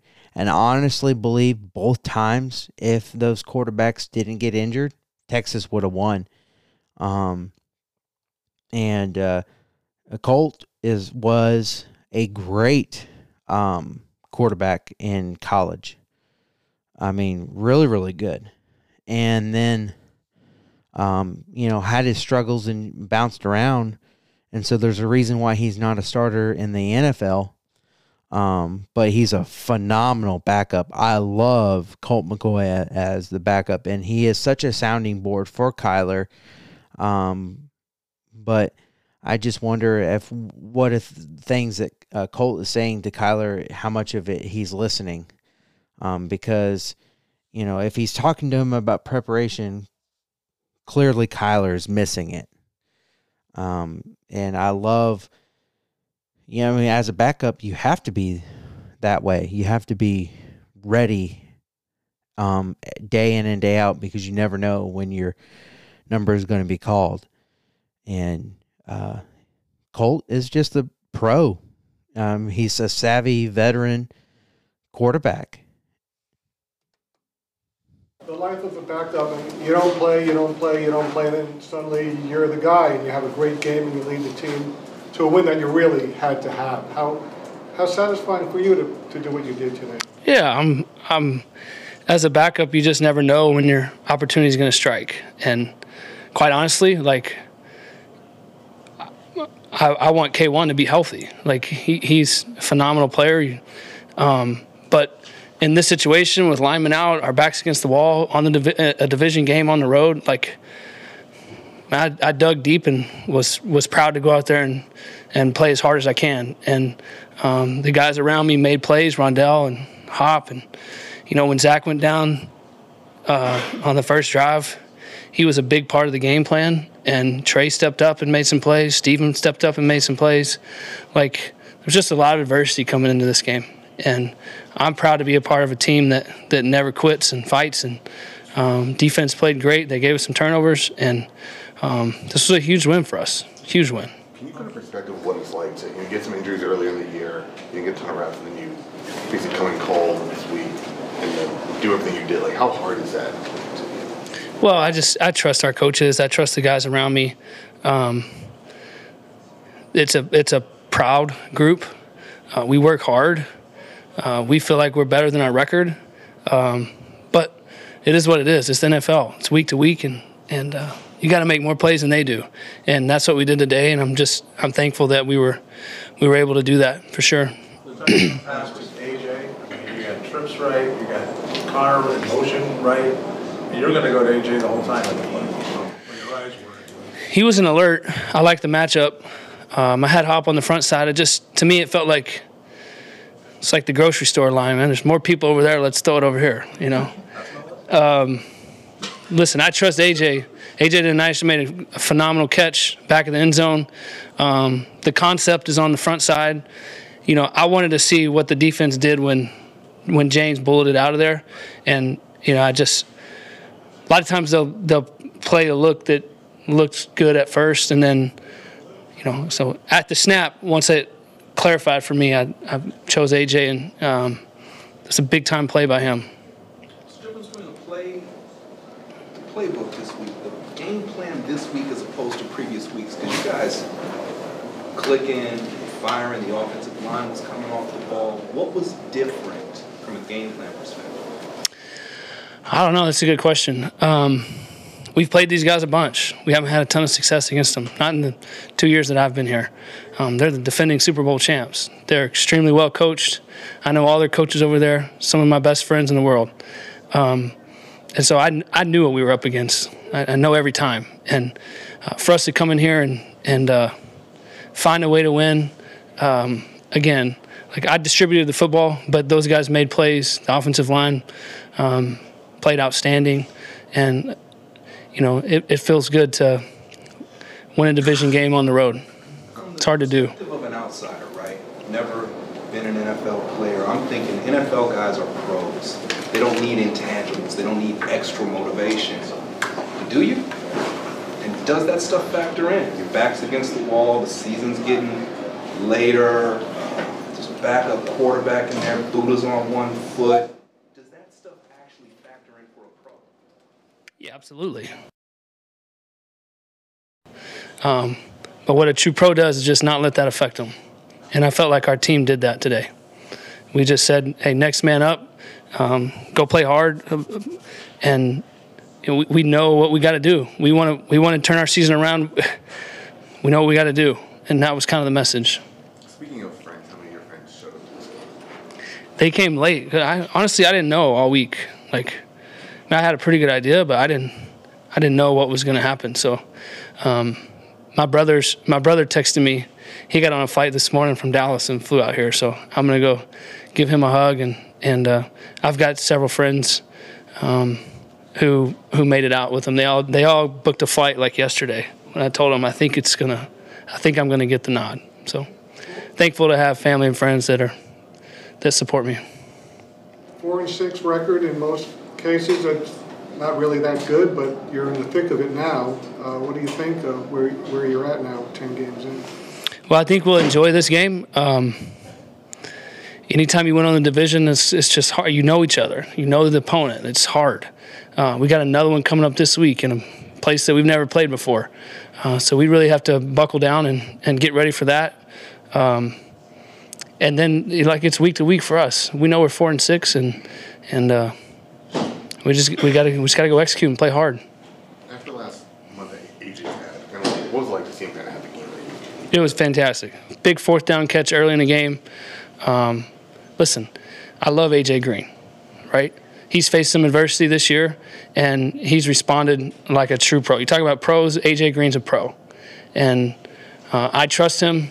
I know the team trusts him. I know the coaches trust him, and I'm I'm thankful that he was able to make some plays today, and I knew he would. I'm not surprised at all. some high praise for AJ Green, and I, I, I love you know they've gone to him a couple of times. Um, you know they even that that Saints game. Um, you know after some some tough stuff um, earlier, and, and then you know they go to him on, on a that two point conversion, and, and I think it was the two point conversion. I know I was fired up for it, but it's the confidence you give to a player when hey something bad happens one play and then like you know a couple plays later you go back to him give him another shot to make up for it and and it, he does is always huge and you know there's no doubt that that uh, AJ has has dipped um, it's definitely shown in the two years that the uh, he's been with the Cardinals and of course the worst uh, moment uh, last year uh, against the Packers uh, I really still feel like that was like that was the turning page. Uh, that loss was like the fulcrum for the rest of the year.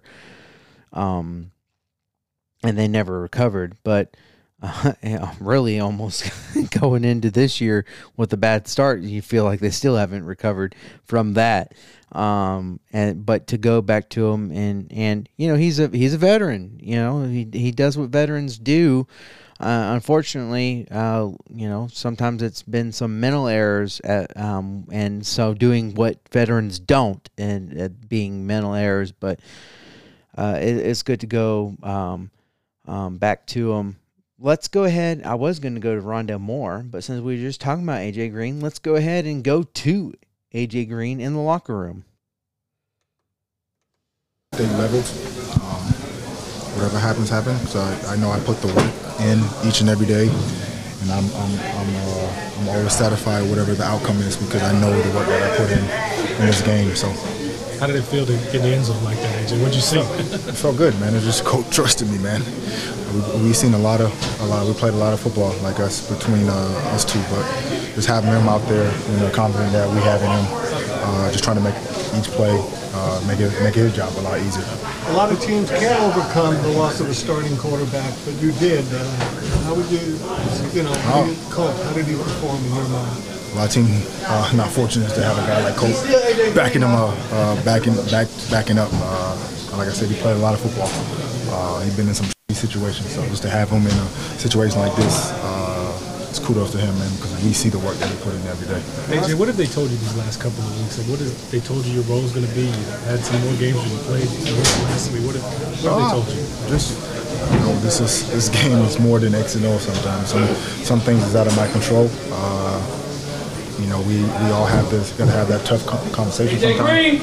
Um, like I said, but for me, uh, you know, I just want you to be honest with me. That's what they did. They've been very honest with me through this whole process, and for me, just go out there and uh, put the work in, and then you know, see what happens. Is it difficult to share your reps?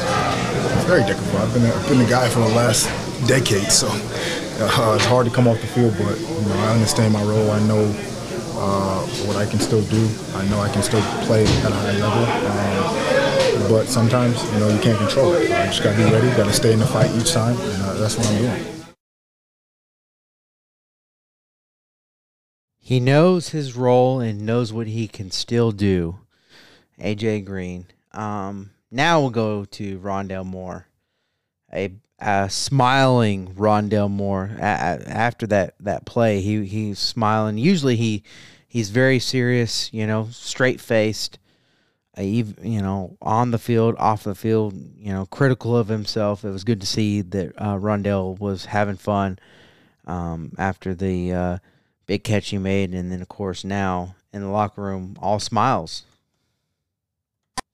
The type of game uh, get this kind of win. How much of a confidence boost is that for the team now that you've got the divisional win and you're still in it in the NFC West? Yeah, I think you said it all right there. Uh, huge win, divisional opponent, uh, keeps us in the fight. So just got to go back to the drawing board, get better, and have a great week of practice. What was working for you with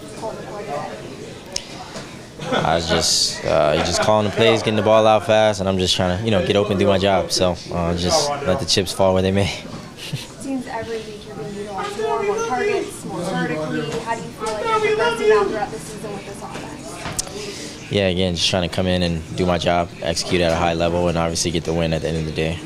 You know, Budda's obviously on defense, but to have a player like that who is ruled out on Monday, finds a way to come back. I mean, what does that do for the team as a whole, just to have that resiliency in that fight? Yeah, uh, obviously Budda's a huge leader on this team. Uh, goes out there, practices his tail off. Um, obviously on Sundays he shows up and goes hard every play. Um, so his fight kind of just trickles down throughout the whole team, and uh, we rally as he goes. Four of the five offensive linemen were back up. Separate stayed down early with an injury. How was this team able to fight through that adversity and still find a way to win offensively? Next man up in this league. Um, I remember when I first got here, the only thing they said is guaranteed is injuries. So um, you just got to stay ready so you don't have to get ready, practice your tail off uh, each week, study your, your stuff, and just go out there and play. Next, uh, James Conner. Oh yeah, it's been a long time coming since I, you know, being able to be full speed and whatnot. So just try to take full advantage of it today. James, how much does this team kind of need today? And we needed it. Uh, we needed it bad. Um, got the job done, you know. So we just got to keep building off that. Still more division games left, you know what I mean. So it's uh, just got to keep building on it. And then what about up front? I mean, whole line, four out four starters, and for them to Yeah. block the way they did today, what you make of their performance? Right. Yeah. Uh, next man up. You know, dealing with some injuries and whatnot up front, and going versus a hell of a rush. You know, versus LA. Um, but they they stand tall. They got the job done. So just really proud of those guys. They uh, they set the tone for the day. What about Colt to step into as well? I mean, it's kind of what he does, right? Yeah, that's that's what he do. We uh we believe in, in seeing him. You know, we uh we rally around him every time.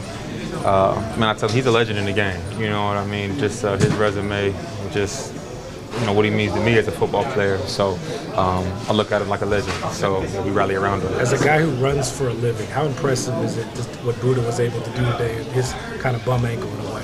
Yeah, it's Weapon X. You know, we call him Weapon X. You know, he like a, he like a Wolverine out there. Um, it's gonna it's gonna take a lot for Budda, you know, to, to not suit up. You know, he just loved the game through and through. So yeah, not surprised by that one. James, this is a win that can really turn this team around, and you know, you guys are still in it in the NFC West. Yeah, that's the goal. That's the goal. Um, that was the message. You know, we just build off this win to hopefully turn turn, turn things around.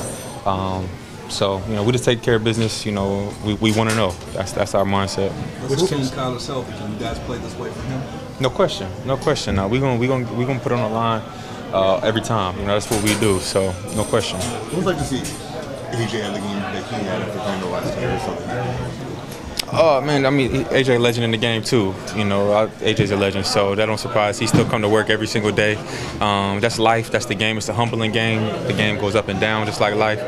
Um, stepped up when we needed him today, so that's AJ Green at the end of the day. What can you say about your offensive line? I mean, guys seem to be charging straight ahead this week. Yeah, that's what they do. Um, they, we, they they had a great week of practice all week, and so um, they came out there and set the tone today. This was a game you really had to have maybe the season on the line if you lose. How satisfying is to, to win this and keep hope alive? Yeah, always good to win. Uh, we never satisfied, but well, we, we definitely um, we proud of the way we played today. We just got to keep building on it. All right. Um, last but not least, Isaiah Simmons will go to the defensive side of the ball and and uh, kind of talking about uh, Budda Baker. So we'll end uh, this uh, um, long segment of of you know press uh, pass uh, press availability, and then we'll go ahead and and uh, move on to the last thing I'll do with this. And like I said, we'll do that uh, Bickley blast. Doesn't mean this offense when you have a player out there like Budda who wasn't 100% rolled out Monday, comes out, plays what you did with that interception. Uh, I mean, it's crazy. Um, I talked to Budda about everything, so I remember him telling me in the beginning of the week, he's like, I'm trying to play this week. And I'm like, what? But some way, somehow, he did it. Uh, he's definitely a warrior. I feel like it's a real testament to what kind of player uh, Budda, Budda is. Um, no other guy I would want to go to war with out there. Uh, he inspires me to play um, the way I play um, each and every day. So practice or game. So, um, like I said, I don't even know. I don't know how he did it, but I'm excited for him. I mean, it's crazy, unbelievable, honestly. This defense held the Rams to 250 yards. They were 3 11 on third down. Cooper Kupp, before he went out in the fourth quarter, had just catches for minus one yard. Mhm. I mean, what allowed this defense to exploit the Rams offensively? Um, just understanding what are their strengths and uh, what are their weaknesses, and um, you know ways they're going to attack us, and just nailing nailing the things that we work on all week when they pres when the opportunity presents itself. Um, So I feel like we just we did a very good job of nailing the things that we knew were going to happen. So Every win is important, but to be now four and six, get this divisional win over the Rams, how much confidence does that give this team got another divisional opponent next week, but you're still in it in the NFC West? yeah, I mean I just think that it was just a small step to the run that we're going to go on. So. Um, you know, this is this is the just the first domino that we have to knock over. So, like I said, I'm excited for tomorrow. Get back to work and um, go on this run for the rest of the season. Hopefully, it is a uh, run that they go on. Um, you know, when um, Hard Knocks came out for the Colts last season, you know, when it aired, uh, the Colts reeled off uh, six of their last seven. So, um, this is the first week that it come out, and well, Cardinals won that that game. Um, you know, since it since it's been out, so maybe they can go on a run like that. But uh, here is, we'll just wrap things up, and that's how, how we'll end with the with this uh, segment um, from everything from the weekend, the Bickley Blast.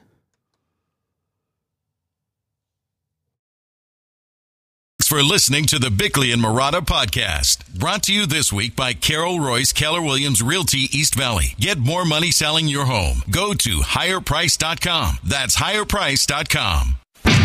Bickley and Marotta. Bickley and Marotta mornings. Arizona sports. The local sports leader. Bickley Blast. We all know that Colt McCoy will never be the most popular McCoy in the state of Arizona, but this morning he is the most popular NFL quarterback in town, and the Cardinals have a fascinating decision ahead. Do they ride the hot hand, a guy that just completed 70% of his passes in a must win game on the road in Los Angeles? Would Kyler Murray feel threatened and or angered if the team chooses McCoy for a Monday night showdown in Mexico City? And who's in charge of making this decision, by the way? There's no doubt that Kliff Kingsbury has a high level of trust in McCoy, who is now 3 and 1 as an emergency starter, and all those wins have come against divisional opponents. But while McCoy can win you a game or two, he's not going to win you the Super Bowl, and at some point, this team has to find a way to unlock all of the gifts that Murray possesses. But I think he can do both in the coming days, and that's because this week represents a great opportunity for the Cardinals to take off the kid gloves with Kyler Murray and flat out tell him they're sitting him for performance reasons because the backup quarterback seems to have a better command of the offense at the moment. And if that doesn't get Murray's attention, nothing will. I don't know. Uh, you know, I mean, it's definitely worth a try when you when you go at it that that angle. Um, you know, I as I said, Kyler and, and, and Bick just said it now. You know, you're not going to win the Super Bowl um, with Colt McCoy, or likely you wouldn't. I mean, well, um, the Eagles had uh, a backup, uh, or well, no, they didn't. No, they did. They did have backup. Yeah, they had backup quarterback they won with, and then of course, um, Minnesota had uh, Case Keenum on you know on their run, and then Minnesota Miracle. Um, but anyway, you know, likely it, it won't happen.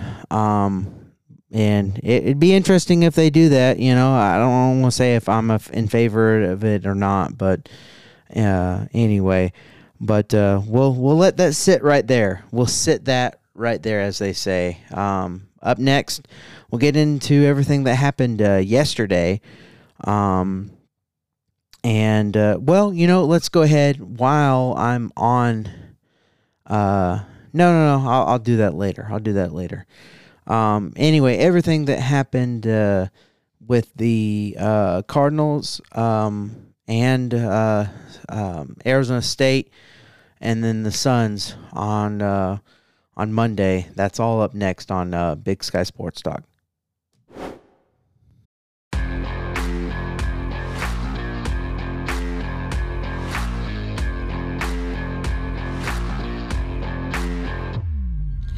All right, back with uh, some Arizona State.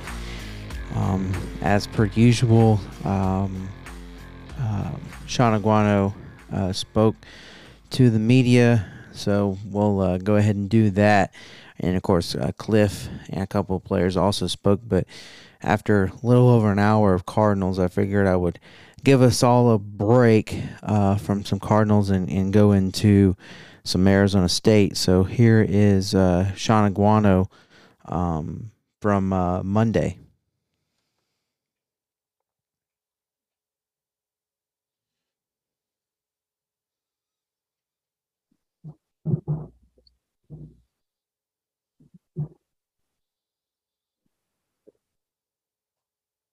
I kind of want to start. Uh, uh, you know, our thoughts and prayers are with the Virginia community. One of our uh, players uh, had one of his close friends, Jordan Clark. Uh, one of his friends was involved, um, and so um, he's doing okay. Um, and but uh, just wanted to put that out there before we get started. So, hi, Sean Hodorvino Devil. I'm not in the news a whole lot, so I really don't know what happened. Um, in Virginia. I guess I can go- Google it. Um, what happened in Virginia?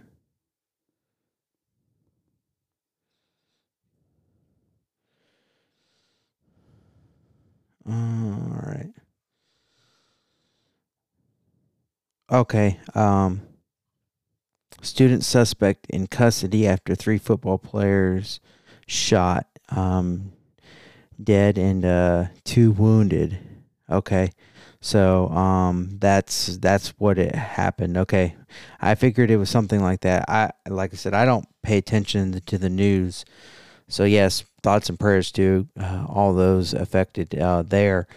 Um, I'm just not in it. It, it. Well, one, it's too depressing. Two, I just uh, I have other things to do, um, you know, than than uh, get involved in the everyday, you know, news. It's it, you know, like I said, it's it is so so depressing and and and all that, and it's always rough. And it's been like years years since I've actually watched like sat down and watched watched uh, the news. Um, as doing pest control and other things I've obviously or you know just been out about you know TVs would have the news on you know and I would you know look at it as I'm going by but not really sitting down and actually watching it and I'll get some things on Facebook from time to time and but I'm just not in it so I, I full disclosure as I just said didn't know anything about it but yes prayers to what happened there at uh, in Virginia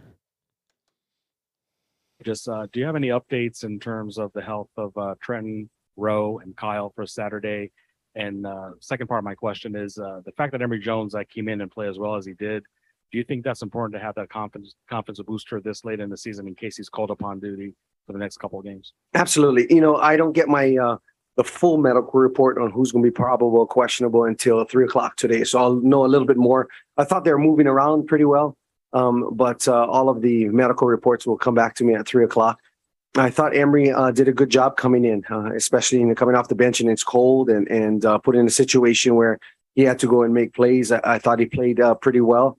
Um, it is from a confidence level from my my point of view and from his, just knowing that he can get back on the field again. And so uh, on, when he's called on, but I think he'll be ready. And he told me that he'll be ready whenever his name is called.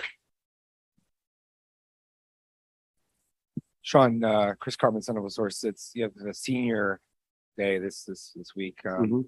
What kind of thoughts do you have about doing that for the first time in your role, and um, and about the the guys that you have that are going to be leaving the program? You know, when I, when I first had my first uh, conference, you talk about inspiring kids, and and they really inspired me. They held me accountable.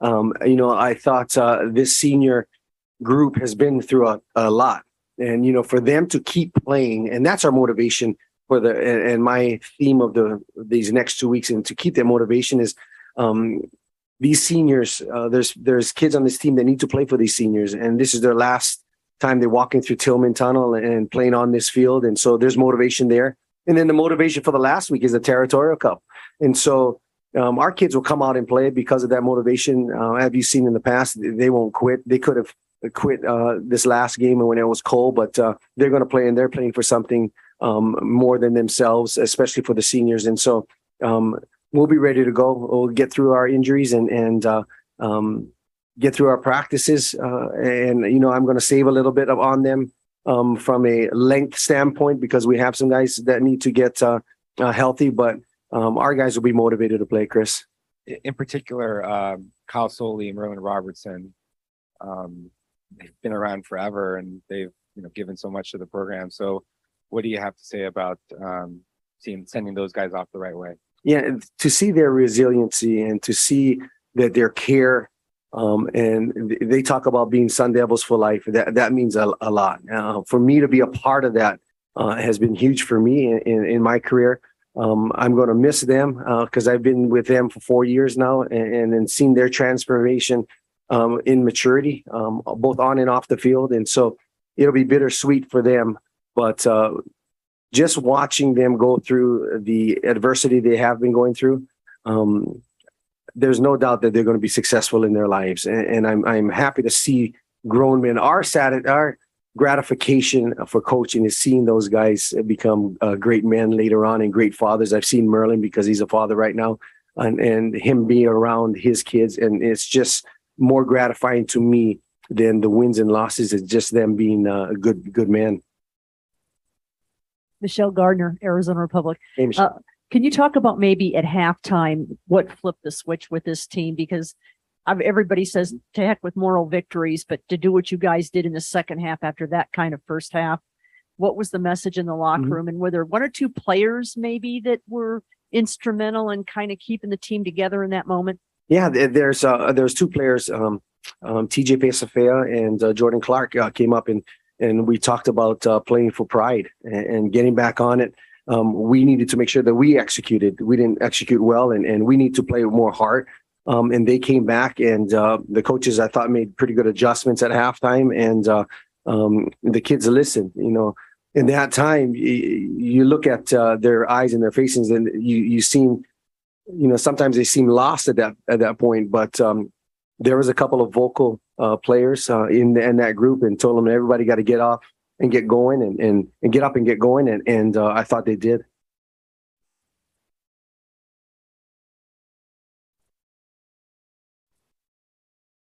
Yeah. So, Shawn, um, maybe a little bit awkward question, but Sure. But um, within a couple weeks of, of ASU having a new football coach, whether Yes. that's you or somebody else or whatever. So, from your perspective, given all of your understanding of ASU and the local community and everything, what would you think are the most important criteria for whoever that person is? you know the continuity the the um passion for arizona state football. Um you know i think it's it's hard for somebody to come from the outside that has no idea what uh, arizona state football means um to people. Um the the arizona state high school football association that, that that's going to have to be really important um but the love for arizona state football that's i think that's the number one especially in this transition and um, understanding what type of um, recruited athletes that we want here um, um, to build a program that is disciplined and held accountable and and uh, put on a on a product that is tough that uh, never quits. Um, those are the type of things that, uh, from a Cartier standpoint, that uh, I would want to see as being a Sun Devil fan myself. Um, and so um, those are the things that I think are very very important to um, to the Sun Devil uh, community, and and uh, uh, hopefully that's uh, that fits well. Do you think that?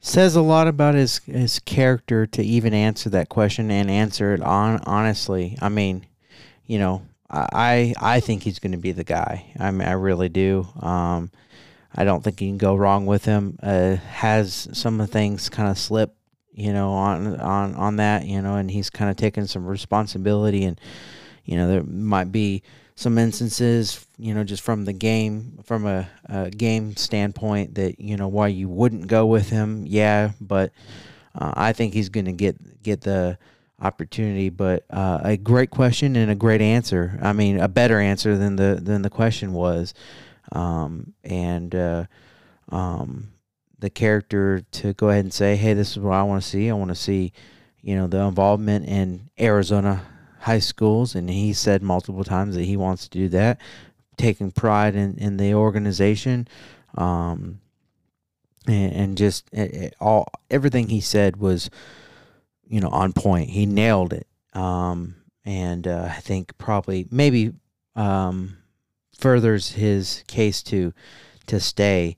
Um, but uh, just wow, uh, it, it you know every time he he answers something like that, just you you kind of like him more and more. Um, somebody who comes in who doesn't have a lot of the market specific knowledge and understanding that there's a learning curve that is that makes it more difficult than somebody who inherently understands a lot of those things such as yourself Absolutely. You know, I, I think from a community base, uh, from a recruiting base, from a um, financial base, all of that stuff will be will have to be learned. Um, for somebody that has that knowledge, uh, I think it's a huge advantage. Um, and then I think the people of um, the Sun Devil Nation uh, understand that uh, there's somebody that has to care about it and not use it as a stepping stone to go someplace else. Um, and that I think that's huge. Uh, they want continuity. They want somebody that uh, builds a community uh, from a football program that is outreached uh, into Arizona itself and, and, the alumni. And so uh, it is a special place. Um, being here as an assistant and then the interim head coach, understanding a lot more. Uh, having my son as a Sun Devil um, here as well, and, and growing up. Um, 20 some years my kids growing up here in arizona. So uh, it is important for me no matter what way it goes. Um there is a uh, a job available uh, well there's more than just a job available but i just kind of want to compare two two different jobs um and and uh, kind of what you know what i'm thinking as far as this Arizona State job, and uh, that is the Auburn job. The interim head coach for Auburn right now is uh, Cadillac Williams, former player, former great player, played in the NFL, played well, and uh, now um, the interim head coach had his first, not his first game, but his first win as a, interim head coach for the Auburn Tigers. And from what I saw at the end of that that game, the energy that he brought to those fans, to the team, to the to the uh, everybody on the team, the players, uh, the staff, um, you can tell that everybody is is behind him, and you know part of you has that feeling that Auburn's going to do something stupid like they've done before, and you know, uh, and pass up um, Cadillac Williams. If they don't do something with Cadillac Williams, I'm gonna say this right now, um, then they've missed the boat. Um, and uh, as a my, being my secondary school being Alabama, you know it's it's tough to say because I know what Cadillac Williams is going to be at third time. They're, they're going to be a tough opponent. And I almost feel like, and I, have said this, you know, I'm, I'm I've kind of talked myself a little bit off the ledge, but um, but not by much. Um, I'll go ahead and say that now. I, I, I also told Heath of uh, Tillman's Corner Sports Talk that uh, it's a strong possibility, and because of what I saw, that Auburn will beat Alabama in the Iron Bowl. Um, now it's in Alabama, so that's kind of, you know, uh, shaking my confidence a little bit but I still kind of feel like they will. And if they don't, then it's going to be really, really close. But I say all that to say this: the similarity is is uh, you know is there between Auburn and Arizona State. I think Auburn is a little bit more of a, a desired place, you know, because well, Arizona State has some upcoming sanctions on them for um, the cheating and whatnot, and Auburn doesn't. At least you know not anything that's come out for them, um, like it has Arizona State. So definitely the more desired job. um, is Auburn between the two. But um, Shawn Aguano has brought a spark to this team, maybe not quite like Cadillac Williams. And, you know, uh, Shawn Aguano is not from Arizona. I mean, he's lived here for a while and been involved in the program a while, been involved in the state as a head coach in the in high school for a while. Um, but the guys that just kind of grown up in the area and or went to the school um, and that just brings that much energy you know you don't hire those guys and, and but they, they have to have you know some basic prerequisite as, as well as the, what you're looking for you know the ability actually to coach um, you know maybe some head coaching experience and, and whatnot um, but I don't know who Arizona State is going to go with. I have a feeling that Auburn's going to go um, with Cadillac Williams, and if they don't, um, then it could be a problem. But you hear the passion out of Sh- Shawn Aguano, and I've seen the passion out of uh, Cadillac Williams, and it's like if you don't go with those gentlemen for their respective um, jobs, I feel like the programs will miss the boat. Um, I feel a little bit more strongly for Cadillac Williams than I do Shawn Aguano, but um, the comparison is still there. So I wanted to go ahead and say that. What can you, when you watch Oregon State on film, what jumps out at you about them and what's going to be the big key for you guys this week? You know, they're second ranked uh, defense in the Pac 12, uh, very similar to Washington State. I think they do a great job um, not getting hit with big plays. Uh, they do bring uh, exotic pressures, very similar to Washington State, um, but they play disciplined football. On the offensive side, um, you know, they're a multiple group um, that likes to run the football. Um, but I, I, love their toughness. I think Coach Smith does a great job um, in bringing out the toughness with that group. I know Coach Lindgren and Coach Bray do a great job as coordinators. I know them personally, and uh, um, it is it will be a fight for us, um, and we need to match the intensity that they have.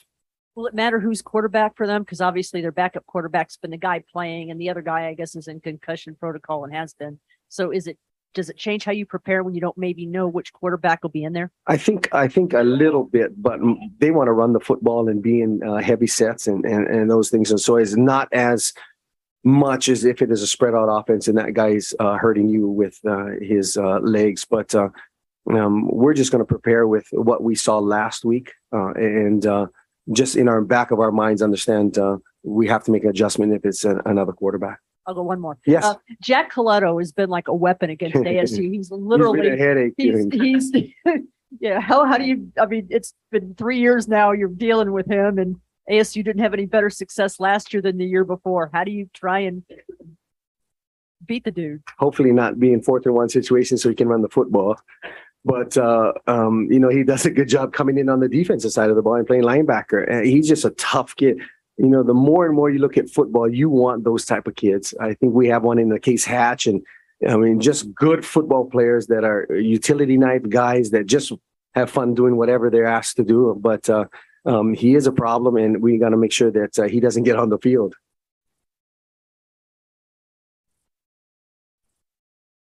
Uh, Pac-12 has six top 25 teams, five uh, I think in the top 16 or so. Um, what do you make of that, given sort of the the situation that you personally inherited, and kind of how the challenges, like all the challenges that kind of went into yeah this season for you guys? There was never a break in, in any of this uh, part of the season for us. Um, you know, we go from Utah to USC, um, and and uh, and that's that's a huge challenge. You know, uh, we both were in the top ten, and then you got UCLA and and Washington, and now Oregon. I mean Oregon State, and uh, um, it's a challenge. It's good, I think, for the conference that uh, there's so many good teams and, and, there's parity within the teams, but uh, um, it's a battle. And everybody's knocking each other up and, and whoever plays the best football that week without with less turnovers i think wins wins the game because anybody can beat anybody on any given saturday. I think it'll play out the next couple weeks the same way uh, as well but uh, um, i'm glad there's parity and i'm glad there's competition and uh, um, it's good to face that competition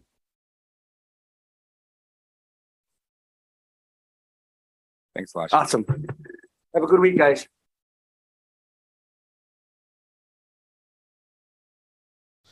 There you go. There's uh, the head coach, um, Shawn Aguano, speaking uh, to the uh, media on Monday. Um, that's everything I have. Arizona State, you're all all caught up from everything from them. Um, up next, it, we're going to go back into some Cardinals um, and get everything from uh, Monday that happened, including some really big news. All of that is up next on Big Sky Sports Talk.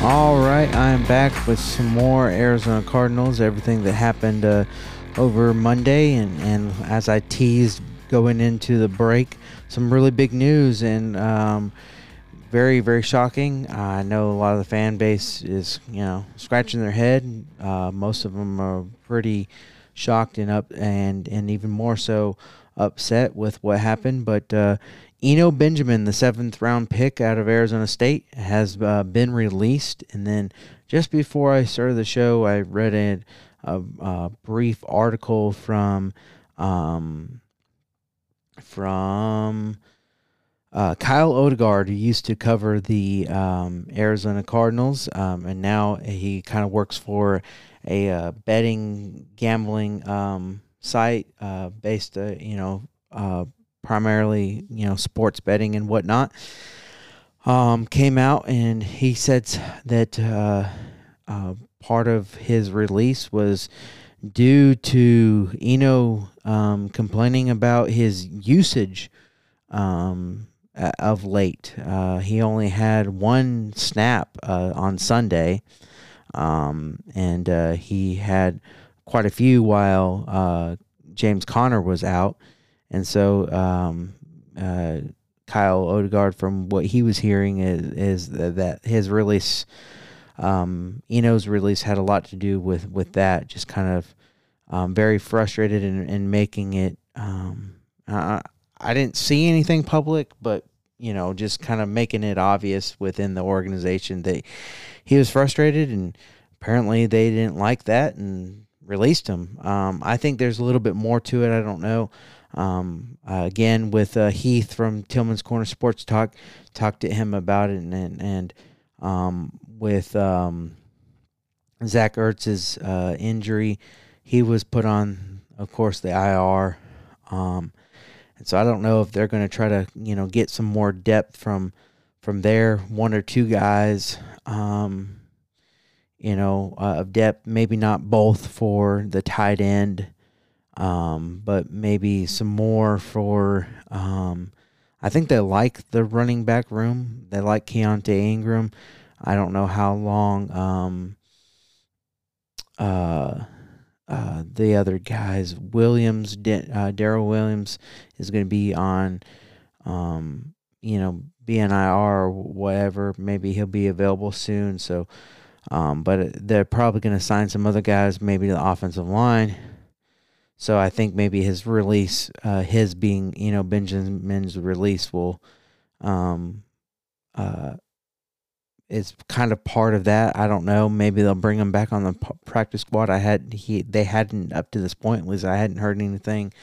So I don't really know. There's not a whole lot known about that. Um, just that people are pretty frustrated. Um, you know, with with the move and just kind of scratching their head. I know I was and very very shocked. I couldn't believe it. I thought he was a great fit. Thought he was uh, pretty uh, pretty productive when when he's in. Um, so I, I don't know. We'll we'll see what happens. So that was big big stuff, and um, I think it happened after uh, Kliff and uh, some of the other guys that spoke to the media. Um, and so we'll either hear from Kliff right here about it or not. Um, but um, I I still think there's more to than just him complaining. I think it you know might be some roster moves that they're going to have to make, and so they had to cut him, and maybe they'll bring him back. I don't know. Um, I know, you know, again, Zach Ertz going to IR will will free up some spots, but I think they want to make more roster moves than that, especially with some offensive line uh, kind of being banged up. So um, we'll see what happens. But here is uh, Kliff Kingsbury.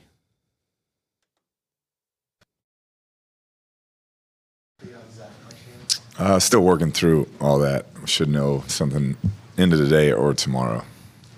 How about Colt situation? Uh, same. Um, I think he felt a little better today, but we won't know much until tomorrow and Wednesday. What was the uh, reasoning behind you know Benjamin's limited snaps? Uh, we talked about James getting the full share, if you will. I mean, he'd been banged up, had the ribs, and it was basically one of those deals where he, it was time to give him the starting running back reps. And I thought he played at a high level and got better as the game went on, allowed him to get in a rhythm, and you know did what we needed him to do. Ball was coming out really fast yesterday. Was that a product of Colt or just how you wanted a game plan to go?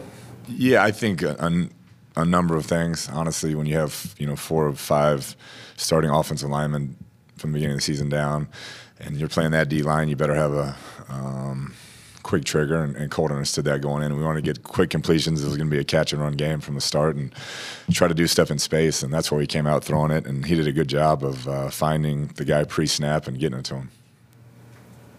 After, after the year that AJ's had, does this type of game, I don't think to get him back on track, but does it kind of show him that he's still valuable to this offense?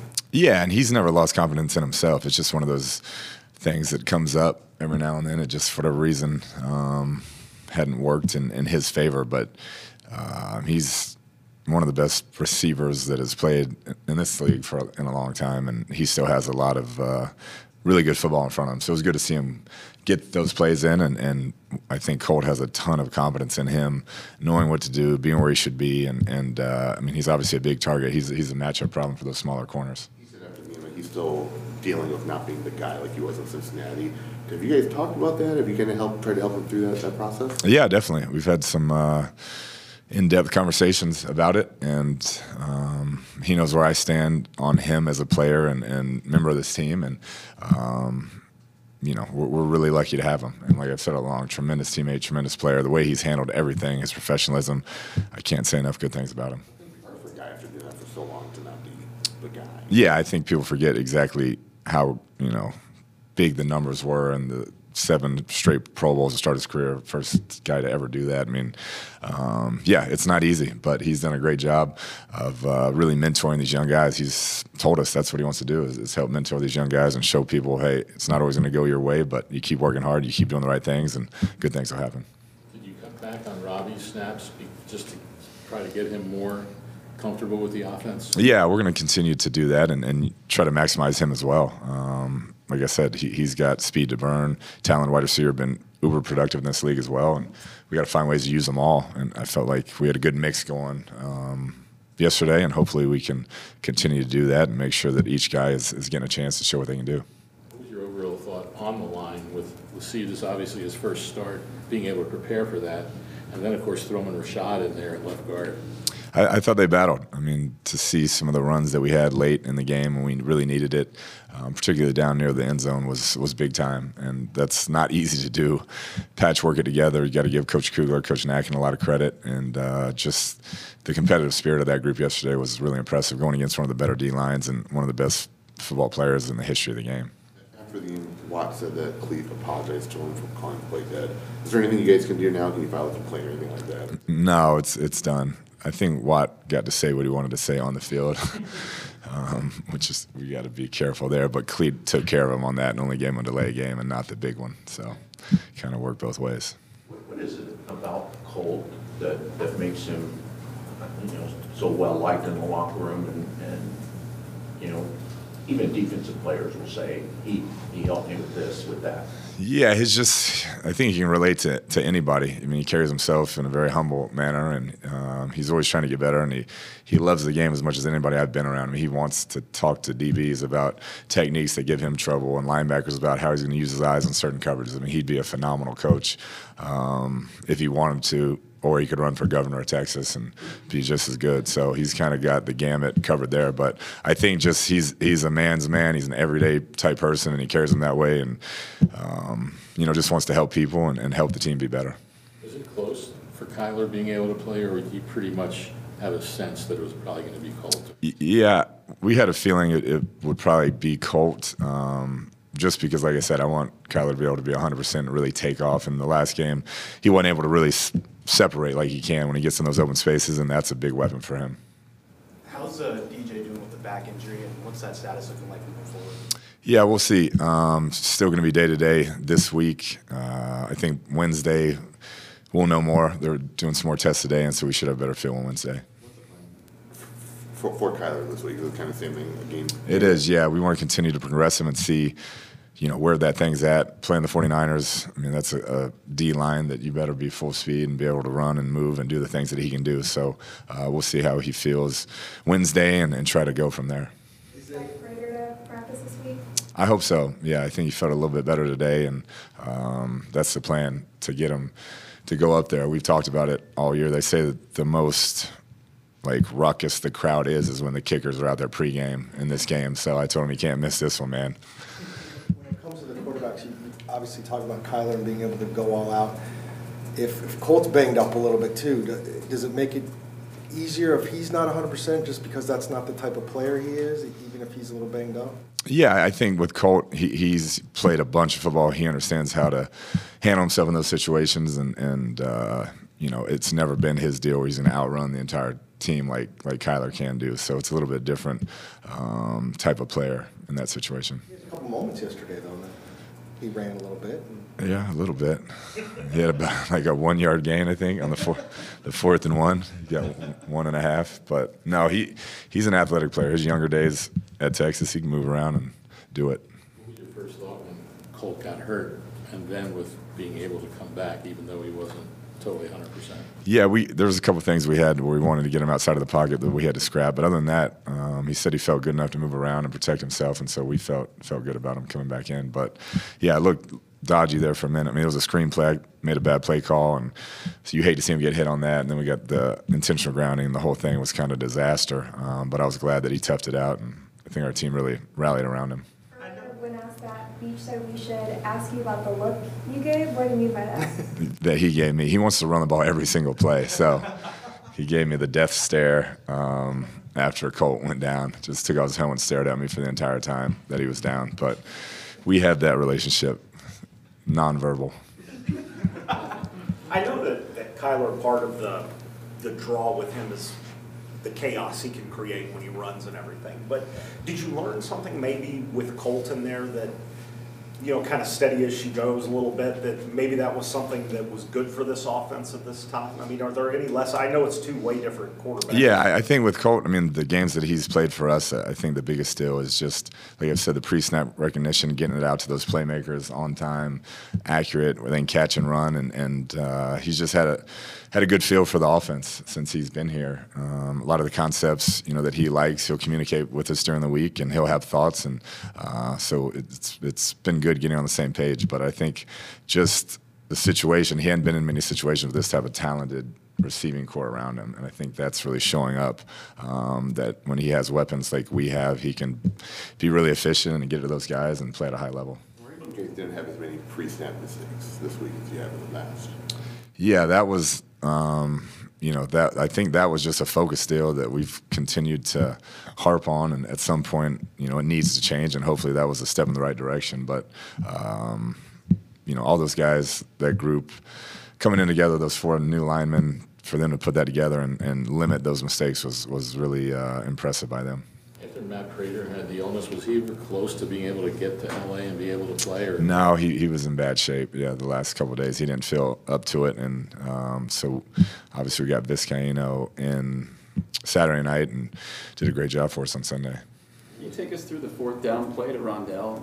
That's the look you guys wanted, or, and, and you ever consider maybe let McVay challenge that, or you don't risk it at all, especially on fourth down? Um, as far as like the flag, like throwing the flag or what? Challenging the play, but also, you know, fourth and what, three? you know, that's the play you wanted deep down the field. Yeah, yeah. It was the matchup um, with Rondale on, um, you know, long. We thought Rondale had speed on that, the advantage, and um, got one on one, and he made a heck of a heck of a catch. Had some other options coming in if Colt didn't like it, but made a great throw and great catch.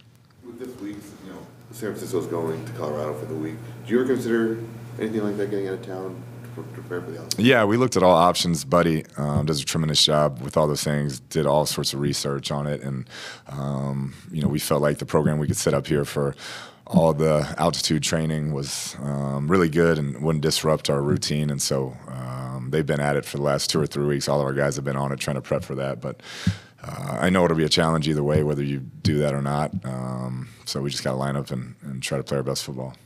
Kliff, is there anything you can sit down with Kyler and kind of point out some of the things that Colt did well yesterday, or is it just two different quarterbacks that to do things different? Yeah, I think any game you can. You know, any game you watch, there's things you can look at that. Hey, would I like to do this better? I think we can do this. Um, you know, really well. So I think Kyler's a very cerebral player as well and can take um, different things from each game plan and, and see how we can improve it. But uh, to me, just Colt's ability to, to uh, continue to battle when things, you know, didn't go bad. He got hurt. He stepped back in and just was the same guy. You know, he didn't didn't get phased by any of it. That's kind of his biggest um, quarterback trait that I've been impressed by. He doesn't get rattled and he just plays his game and sticks to his guns and trusts, you know, um, what he can do out there. What about, I guess, talked about Budda a lot, but I don't know, is there anything really you can add to it? I mean, it's pretty. Just got to tune in Wednesday, man. Check out that show. Sure, there'll be a full recap of that. Will you be tuning in? I do not. What are you looking forward to the most? Um, you know, going international Mexico City, uh, very different atmosphere. What are your thoughts on all that? I think it's awesome. Yeah, I've heard it's going to be incredible atmosphere. Um, I'm sure a lot of our players have never been to Mexico City or experienced anything like this, and to play in that stadium, just a legendary soccer stadium, and so many cool events that have been there and games, it'll be it'll be awesome. I think it, as a team, um, just to be around each other and get to experience that will be a unique experience for all of us. Kliff, at this point, how's Hollywood progressing along in this? Yeah, I think he's getting to the point where it's going to be day to day. Uh, He's come a long way in a short time, and I'm not sure if he'll make it this week, but uh, hopefully sooner rather than later. Um, if not, we'll give him to the bye, and then I would expect those last five he'll be ready to go. Byron this week. Day to day, yeah, he, he's getting some tests done today as well, and um, we'll see how he feels on Wednesday.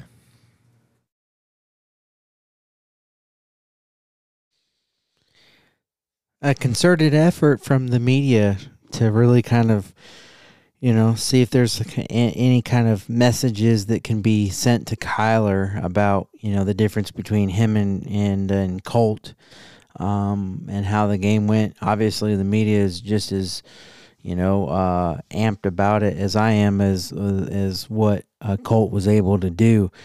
And you, yeah, I mean, you really feel it, don't you? All those uh, questions they asked. It was, I mean, different varieties, but basically the same question. Uh, you know, it, is it just the difference between the two quarterbacks, or is there something can be learned here? You know, and and you know, just a concerted effort. You know, uh, I, again, message to Kyler, hey, um, is there something that you can learn from what you saw from from Colt? And uh, I mean, if they're, they're honest with themselves, and if Kyler is honest with himself, then um, the answer should be yes. I mean, but uh, you, you you really feel it. Uh, the the media they know they know how us fans are kind of feeling, and they they feel the same way. Um, so uh, just uh, you know, I I hope Kyler's paying attention and listening. I really hope, and if he's not, then as uh, Dan uh, Bickley said, he'll never learn. Then he'll never learn if he if uh, um, if he doesn't learn from these experiences now. Um, up next, Kelvin Beachum, um, one of the uh, players actually mentioned um, in uh, Kliff's press uh, conference after um, Colt went down. He said that he got the death stare from Kelvin Beachum um, because he says he, he wants to run the ball every time. So I'm sure that will kind of be brought up. So here is uh, Kelvin Beachum. Does the wins always feel good, but did, did the team need a little boost of a, of a win like that? We needed that. Uh, on a division, on the road, hostile environment. Uh, we know uh, what that game has meant for us over the past couple years. We haven't won that game, that matchup, uh, enough. Um, and the only way to make a rivalry a rivalry is you got to win games. And you know, to be able to win that game was a was was a was a special feeling. To have four of the five starting offensive linemen as backups, rotation at left guard first start for Lecitus. I mean, what did you make from how the offensive line performed as a whole? You know, I think as a room, um, Coach Kugler talked about this all week. Was we just have to find a way to rise above it. You know, uh, whoever's number was called had to find a way to perform. Um, we knew the task at hand. We knew the defense that we were going up against. We knew the issues that we had uh, as an offensive line. We knew we had to work together, and we knew we had to work together fast without a lot of ti- uh, time on task. You know, so um, it was a great outing. You know, there are some things that we still need to clean up. Uh, uh, Leroy played like a rookie, uh, but uh, at the end of the day, he did a really good job against a, a very good pass rusher. You're always, I mean, in a lot of ways, you're the leader of the line, anyways, even when everybody's healthy. Did, did you feel like you had to be even more so with with all these, all the reserves in? Yeah. You know, I, I try to be the same person every single day. You know, uh, try to come in and be an example as best I can. Um, and I really didn't change up much, to be honest with you. I said a couple things more than I would say during a normal week, but for the most part, um, you know, the preparation stayed the same. You know, uh, the accountability stayed the same. Um, and we pushed each other. We held each other accountable. Um, and that's that's a, a credit to the room, not so much one person, but a credit to the room. How, how much have you had to help, or how much, how many questions has, has Lecitus asked in these last two weeks? Uh, he's asked a lot of questions, uh, but it's been good questions. I mean, I think it's been uh, productive for, for him to be in this particular environment. You know, I've been in his shoes before, a late round pick, having an opportunity to, to um, you know, to, to go out there and start. And I told him this on Thursday night, man, first impressions matter. Uh, and he had an opportunity to make a great first impression on the National Football League, and I think he did a good job. The people that, you know, I've talked, I mean, obviously Colt had a, played a great game yesterday. Obviously, there are people that are going to want to extrapolate that out, and Kyler hasn't played as well. You guys still have that belief in Kyler. I mean, he was just hurt, and, and I guess I'm asking to, to tell the world just why that belief is there for Kyler and, and why it's kind of foolish to talk about Colt being in long term. I mean, this is uh, the National Football League. When guys get hurt, somebody has to step up. And the thing is, is the way you stay in this National Football League is you make great first impressions. And when you have an opportunity to go and um, capitalize on that opportunity, you capitalize on it. And the coach had that opportunity this week, um, and we know that Kyler's going to do everything that he get uh, that he can to get back, and and hopefully we can get this thing rolling and, and use this momentum to to push us forward, uh, at least into the bye week. We got a couple games into the bye. If we can close this thing out the right way and then come out of the bye and come out humming, I think we'll be in a really good position. What do you, what, what do you think it was that Colt did best from a big picture uh, look yesterday? You know, I just think he, he really just, you know, preached the entire week. Be where you need to be, uh, know your assignment, and do your job. Uh, the same things we preach on a daily basis. So I think he was just, you know, harping on it quite a bit. And I think guys took it to heart. And again, when you, you have to rise up and you have, you know, adversity that comes, um, you got to find a way to, to rise up. And you had guys across, especially offensively, that did, did what we needed to do to, to execute in those critical moments of the game. How do you approach a game like in Mexico City? Is it is it like another road trip, or is it different because it's Mexico and stuff? You know, I think it's Mexico because it is Mexico. Um, the elevation is going to be uh, high. We know that the, the smog is, is real there. We know that it would be difficult to breathe. But at the same time, I think we're taking the approach that we're going to leave, you know, like this is a, you know, East Coast trip and we're going to leave a day early, go in and take care of business, get on the plane and come home. Uh, we know we have a division opponent on the road, even though this is a quote-unquote home game. Uh, but we know this is the division uh, division game. We know they just won last night, so we know that um, you know you got two teams coming off of, of great momentum, and somebody has to, to find a way to get it done. Um, it just happens to be in Mexico City. Uh, we know the game in Munich was was a was a success for the National Football League. You had great excitement around it, um, and we know that this game in Mexico is going to be you know, even heightened because you actually have a fan base that knows what they're looking at. So it's going to be a great environment. What's your thoughts on just playing those international games and just seeing the game kind of grow like that? I love it. I love it. I think the, the, the National Football League is, is really starting to expand. You know, you had NFL Europe a couple years ago that didn't pan out as uh, as in the way in which we wanted it to. But I think this this new expansion and the way in which we're going about it is, is is really good for the National Football League. It's really good for football as a whole. Not only the National Football League, but flag football. You know, getting uh, you know all types of people from all different uh, socioeconomic backgrounds involved, um, genders involved as well. I know females are playing flag football, which is great. So I think this is doing a really good job of, of making this an international and global game.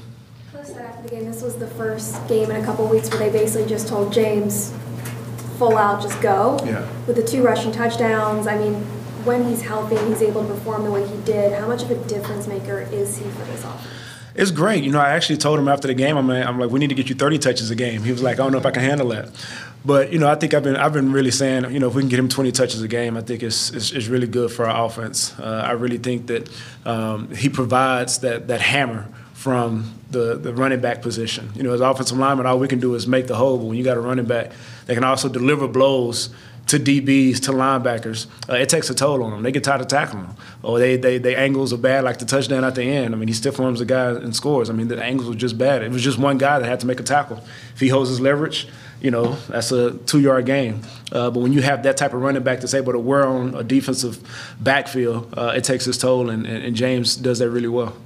You're close, you're close with, uh, you know, Pugh and Will and Hump, all the, all the other guys. I mean, how do you look at just being the one guy that's still available? And then what do you, do you have a sense of maybe what those guys are going through at your time? You know, we, we talk on a daily basis. We've got a number of group chats, so we're always communicating. We see each other every single week. Uh, me and Pugh talking all the time. You know, Rodney's in the building every single day. So this is not a, a one man show. Um, again, this is a unit, and we stick together. We work together. Um, even with even though those guys are not in the lineup right now, they're still giving tidbits to guys who are playing in those positions. Rodney's on the sideline every single uh, every single game, giving Billy uh, any instances or any things that he's seeing, or even giving Coog some some insight that you know we need either change of protection or slider protection just based off of what we're getting. So all those guys, even though they're not playing, they're still finding a way to contribute to, to our success right now. What went through your mind when Colt went out with the injury and then by the next series came back? Uh, you got to ask Kliff the look that he got when uh, when when that happened to Colt. But um, you know, it was an interesting ordeal to, to, to have that happen, especially on the screen, to, to get your quarterback hurt on the screen. Um, but you know, at the same time, we knew that Trace was going to come in, and if we had to roll with Trace, we were going to find a way to get it done. You know, we still had to lead at the time. Um, we had an opportunity to go and drive, um, you know, drive the field and be able to score again. But uh, it was a it was one of those moments. It was a lot of ups and downs and roller coasters in that game. You know, Ertz getting hurt early in the game, Colt getting hurt. Um, it was just a lot going on in that game. But again, we found a way to, to thrive at the end of the day. I mean, despite the backup quarterback and a patchwork line, you guys, there seemed to be a rhythm offensively that hasn't been there most of the year, and those self-inflicted wounds weren't there, at least to the extent that they have been. I mean, what clicked considering all those other circumstances? I think we dialed back the offense and just kind of went back to training camp, honestly, just going back to the base stuff that we do, you know, on a, on a week-to-week basis. Um, and we just went out and executed, you know, some of the most basic things that we do in our offense, you know, inside zone, outside zone. Um, you know, quick game when we could, the screen game on the outside and the perimeter. And you had guys that stepped up. Rondale played an amazing game. Uh, Hop played an amazing game. AJ stepped up for us. Um, you know, Trey McBride stepped up for us. And again, when guys' numbers were called, they found a way to thrive in those particular instances. How uplifting is it to have some vitamin W in the locker room, as Antonio Hamilton put it? Vitamin W. What's vitamin W? It's a win. Oh.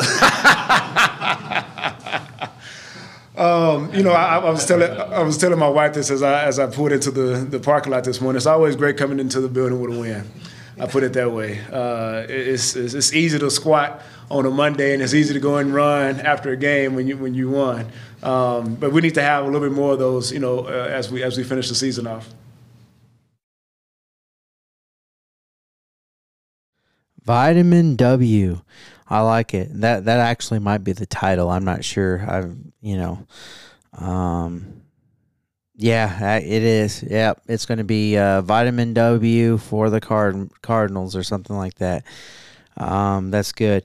Uh, the guy that just said, you know, used that phrase, vitamin W. Here is Antonio Hamilton. So, you know, had I known, I probably would have done, um, Hamilton first, um, then um, Kelvin Beachum, um, and then then uh, Kliff, um, because the reference about the death stare that Kliff made was to about Kelvin Beachum, and but Kelvin Beachum brought it up first, and then the vitamin W from uh, Antonio Hamilton, which I'm about to play right now, uh, was just mentioned there. So uh, it's all right. I always like to start with the head coach first, regardless, and usually he is the first uh, to speak uh, on on such things. But anyway, here is Mr. Vitamin W himself, Antonio Hamilton.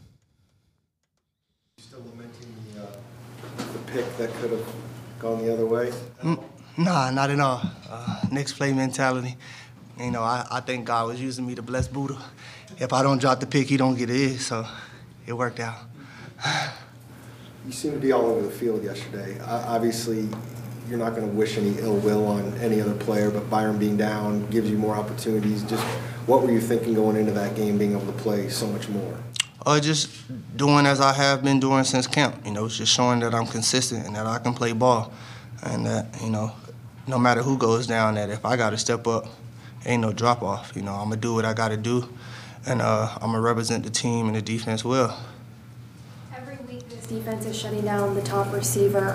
What is it at practice or that Vance is having you guys do that you've found so much success there all year? Uh, just honing in and locking in on the uh, scheme that we have at hand, and then uh, Coach harps all the time about our leverage. You know, we're kind of a leverage style based defense. So, you know, if you can keep your leverage and understand what they're trying to do to us schematically, and uh, just make the plays and the opportunities that come your way. So, um, we've done a great job of doing that. Um, yeah, pretty much it. Antonio, just with Budda supposed to be out for multiple weeks, but they have been playing, how big of a lift did that give just this group as a whole? Uh, a big, a really big lift. You know, he's our captain. He's our leader. You know, he provides a lot of juice for us. You know, he gets us going, and uh, it just to show just uh, the type of player that he is. Like he's willing to sacrifice his body no matter what, um, injured or not. You know, he's willing to you know put it all on the line for the guys because you know we all need him, and uh, he needs us as well, and we all feed off of each other. So it's just a testament to him and how well you know outside of just you know just the you know in season uh, uh, training, how well he recovers and does what he needs to do in the off season to be able to come back from an injury like that so fast. That that's just not on a, a week to week basis. That's from time of putting in the work, and so that your body can you know recover and respond the way that it needs to. That being are you guys surprised that he was able to go? Not at all. Not at all. Uh, he was walking around the facility earlier that week, and I was just like, uh, I'm doing pretty good. You know, it's getting better. It's feeling better. And came Wednesday, he was like, hey, man, I can kind of bounce around a little bit. And come Thursday, boom, you know, I'm feeling real good. I said, okay, he's playing. Just watch. Practice Friday, it was over. We already knew what time it was, came Sunday. Guess it's been about six weeks since you came back.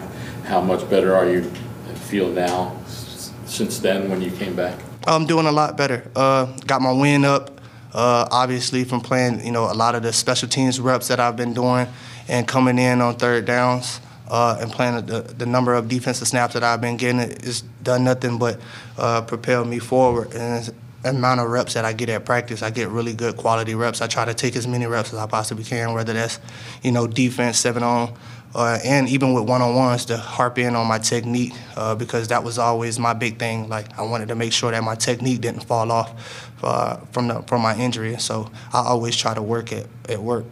How do you guys approach a game like this in, in Mexico? Is it like a regular road game, or is it, do you guys look at it any differently because of the altitude, or because of its being out of the country, or anything like that? Uh, no, we, you know, we, we, we're staying along with the process. Uh, we, we done a few little different things, nuances as far as like uh, uh, bike rides with uh, the elevation mask, something to help propel us. But you, you can't really, you, you can try to prepare for that, but you really can't. It's just all about, you know, once we get there to be able to know that, you know, you got to stay focused, stay locked in and control the environment. You know, you go out there and, you know, three plays in and out off the field, you don't have to worry about the altitude, you know what I mean? So it's just honing in on the uh, game plan that we have and uh, knowing that if we eliminate the things that they do well, altitude won't affect us. What do you think of uh, what Colt did yesterday? Oh man, Colt is phenomenal, man. I call him Cole McCole. That's what I call him. I don't call him Colt. I call him Cole McCole. Uh, but man, he's a veteran, man. He's been in this league for a long time, so the guys already knew just based off of what he did last year. You know, he came in, played what four games for us. We went three and one in his time, and uh, it's just to show like how how great of a veteran and how great of a player that he still is in this place and t- point in time in his career, and like how he prepares. He prepares every week as if he's going to start, and I love talking to him. He always giving me feedback, and I'm doing the same, and uh, he just makes everybody better, and he just has that type of effect on his team. What, what kind of stuff does he, has he helped you with or told you? Uh, ju- so for instance, like uh, when I'm at practice and we're in a certain coverage, you know, he seems like, hey, man, you have great leverage in this in this spot.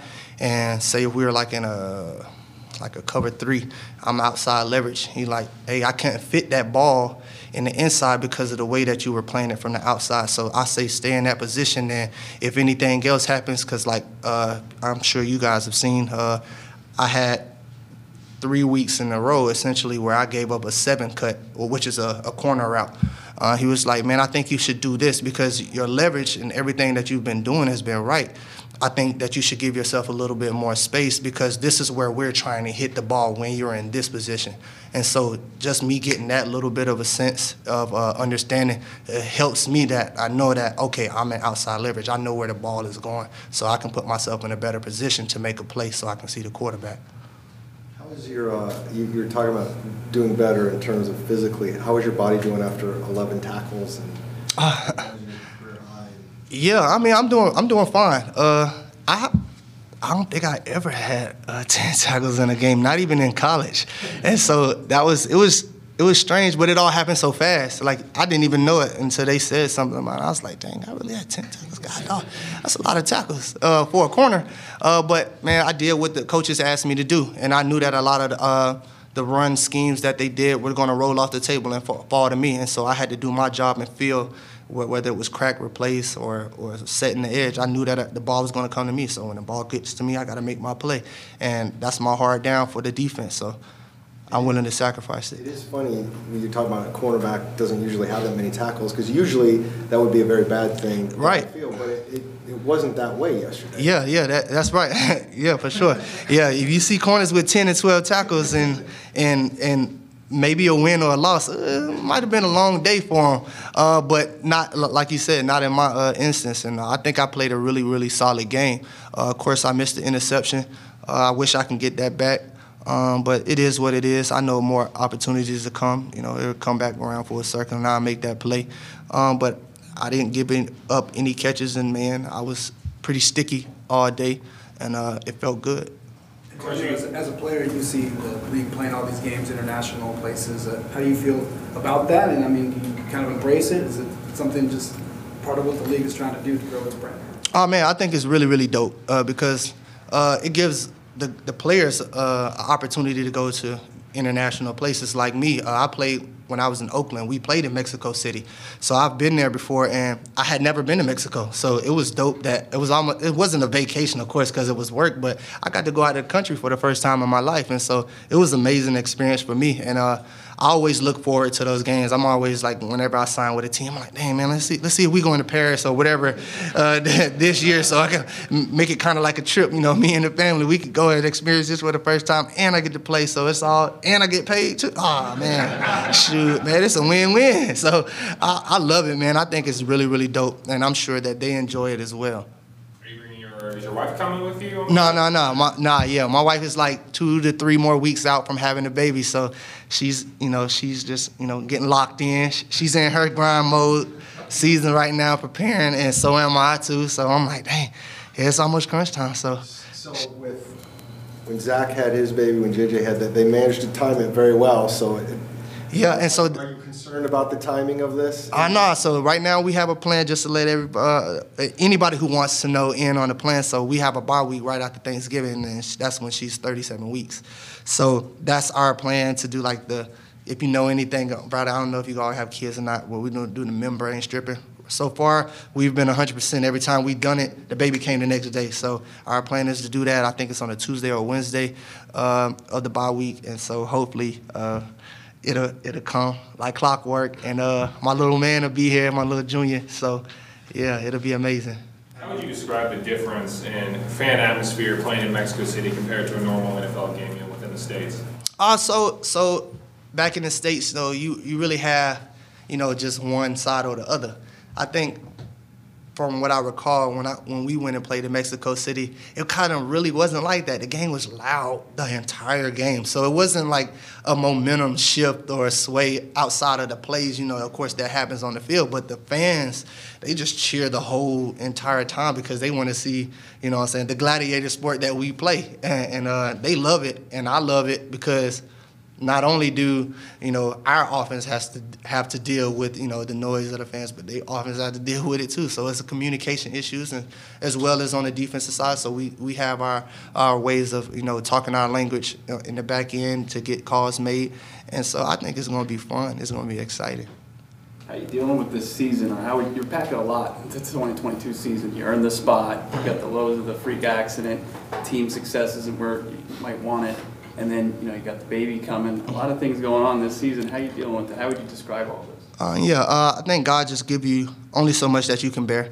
Um, in which each and everything you know what I'm saying that you do or that you have going on you know, uh, there's a plan for it, for it all. You know, it's only to build you, and only make you stronger, nothing to really tear you down and make you weaker. So uh, I just thank him that uh, he's just the great God that he is, and he provides me with these opportunities, whether they're hard or easy.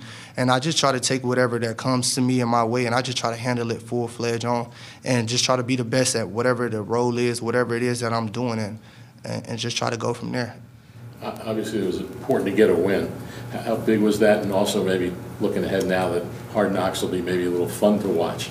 Oh, uh, yeah, man. I think it's a dope thing. I, I don't really follow it like that, to be honest, so much just because I don't, I mean, I mean, I'm a realist just to be honest. I'm brutally honest sometimes. So I know there's a lot of the some some of the things it could be kind of in my my eyes like a little bit of like political. They try to make it fun for the fans, but I don't really get into that stuff. I like to just try to stay, keeping it at playing football and just being there with my brothers and not trying to be so perfect for the cameras because we know we got cameras on. Nah, man, just I'm, I'm, me every day, all day, like no matter what. So I don't really, I don't really follow it to be honest.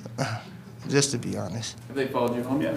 Nah, not yet. Uh, I think they said they're gonna give me an opportunity just because they want to hear my story, and I think that's dope. You know, I get the opportunity to tell my story, and uh, I'm excited to see, you know, how it turns out. They, I guess they get the interaction with my kids to see what I have to deal with when I leave work to go and play in another game when I get home because my kids don't stop just because I went and played the game or I had practice and been there all day. No, they don't care. they don't care. So I think it'll be fun, man, just to see the human element of an athlete. You know what I mean? Because uh, and just to be like it is, just completely honest. Like we're not just football players. We're husbands. You know, we're fathers. We're brothers. You know what I mean? So we deal with a lot outside of just football and whatever else that goes on on the field. Is the win? Is the win? Does that shift the mood quite a bit in the locker room, or are you, you guys think you're staying steady, or does it feel like a, a boost of energy today? Oh yeah, vitamin W is always good. You know, it makes it easier to go to work. It makes it easier to deal with the nicks, knacks, and bruises and pains. You know, it makes it easier to go to work, and so we needed that. And then you know. Uh, because we still have a great opportunity at hand. You know, we don't know how the rest of the season is shaking. We don't know if this was the turn of the tide as we did last year. What we started out with seven and zero, and then we dropped off tremendously. You know, uh, so maybe this is the, the the the tide has shifted where where we started off rough, and maybe this is where we hit our streak and climb. You know, the Super Bowl is in Arizona, so we're fighting. We, we at this place and point in time, we have nothing to lose, so we going out there and just laying it all out. And it, I think we're playing better ball now that we're doing that. Which Coach Kliff did a great job with letting his guys know, like, hey, let's not be uptight, man. Let's go play ball, and, and whatever happens, happens. Uh, so let's roll the dice. VJ spoke about how if a, port, a point gets scored on him, feels like his, his soul leaves his body. just wanted to get your take on just playing for a guy that passionate. And we saw a little bit on Hard Knocks of just talking about the boot and how you guys talked about the boot. There was the boot. So I just wanted to get your take on just playing for a passionate coordinator like that.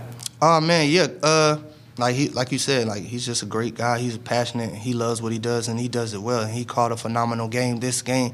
I mean, uh, this game he made it easy for us, and where we could go out there and play fast and make uh, communications that we needed too. And um, it's like he's VJ. He's been a head coach, so like of course he loves the game. He's extremely passionate, and he's got a lot of faith and trust in his guys. And nobody likes to get scored on. Like it's it's not okay to give up a touchdown, but we know we have an as, us as the players, we can't hone in on that play. We got to have that next play mentality because if you let that drag on throughout the game, man, you probably gonna have a bad game.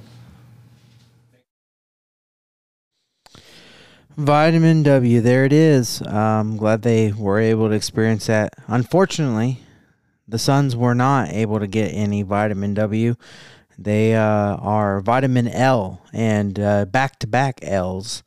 Um, but uh, they still have yet uh, to uh, go back to back to back. So we'll see how um, that uh, share uh, that how that pans out um, next uh, game. Um, but uh, before we get to next game, we have to talk about last night's game, and that's all up next on Big Sky Sports Talk.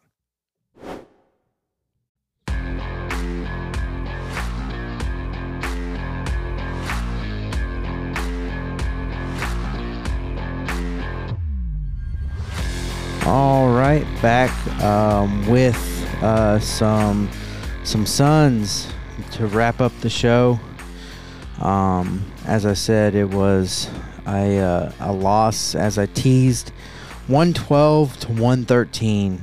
Just just couldn't uh, couldn't get it done. Um, Chris Paul out again with the uh, heel injury. Um, so that's back to back games uh, out uh, with a heel injury.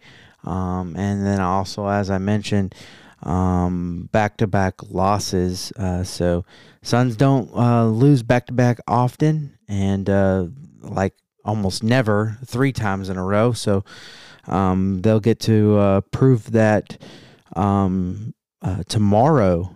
Um, uh, and uh, against the Warriors, and, and, it will be at home. So uh, this road trip uh, ends with uh, two back-to-back losses, as I said, but they'll start uh, at home.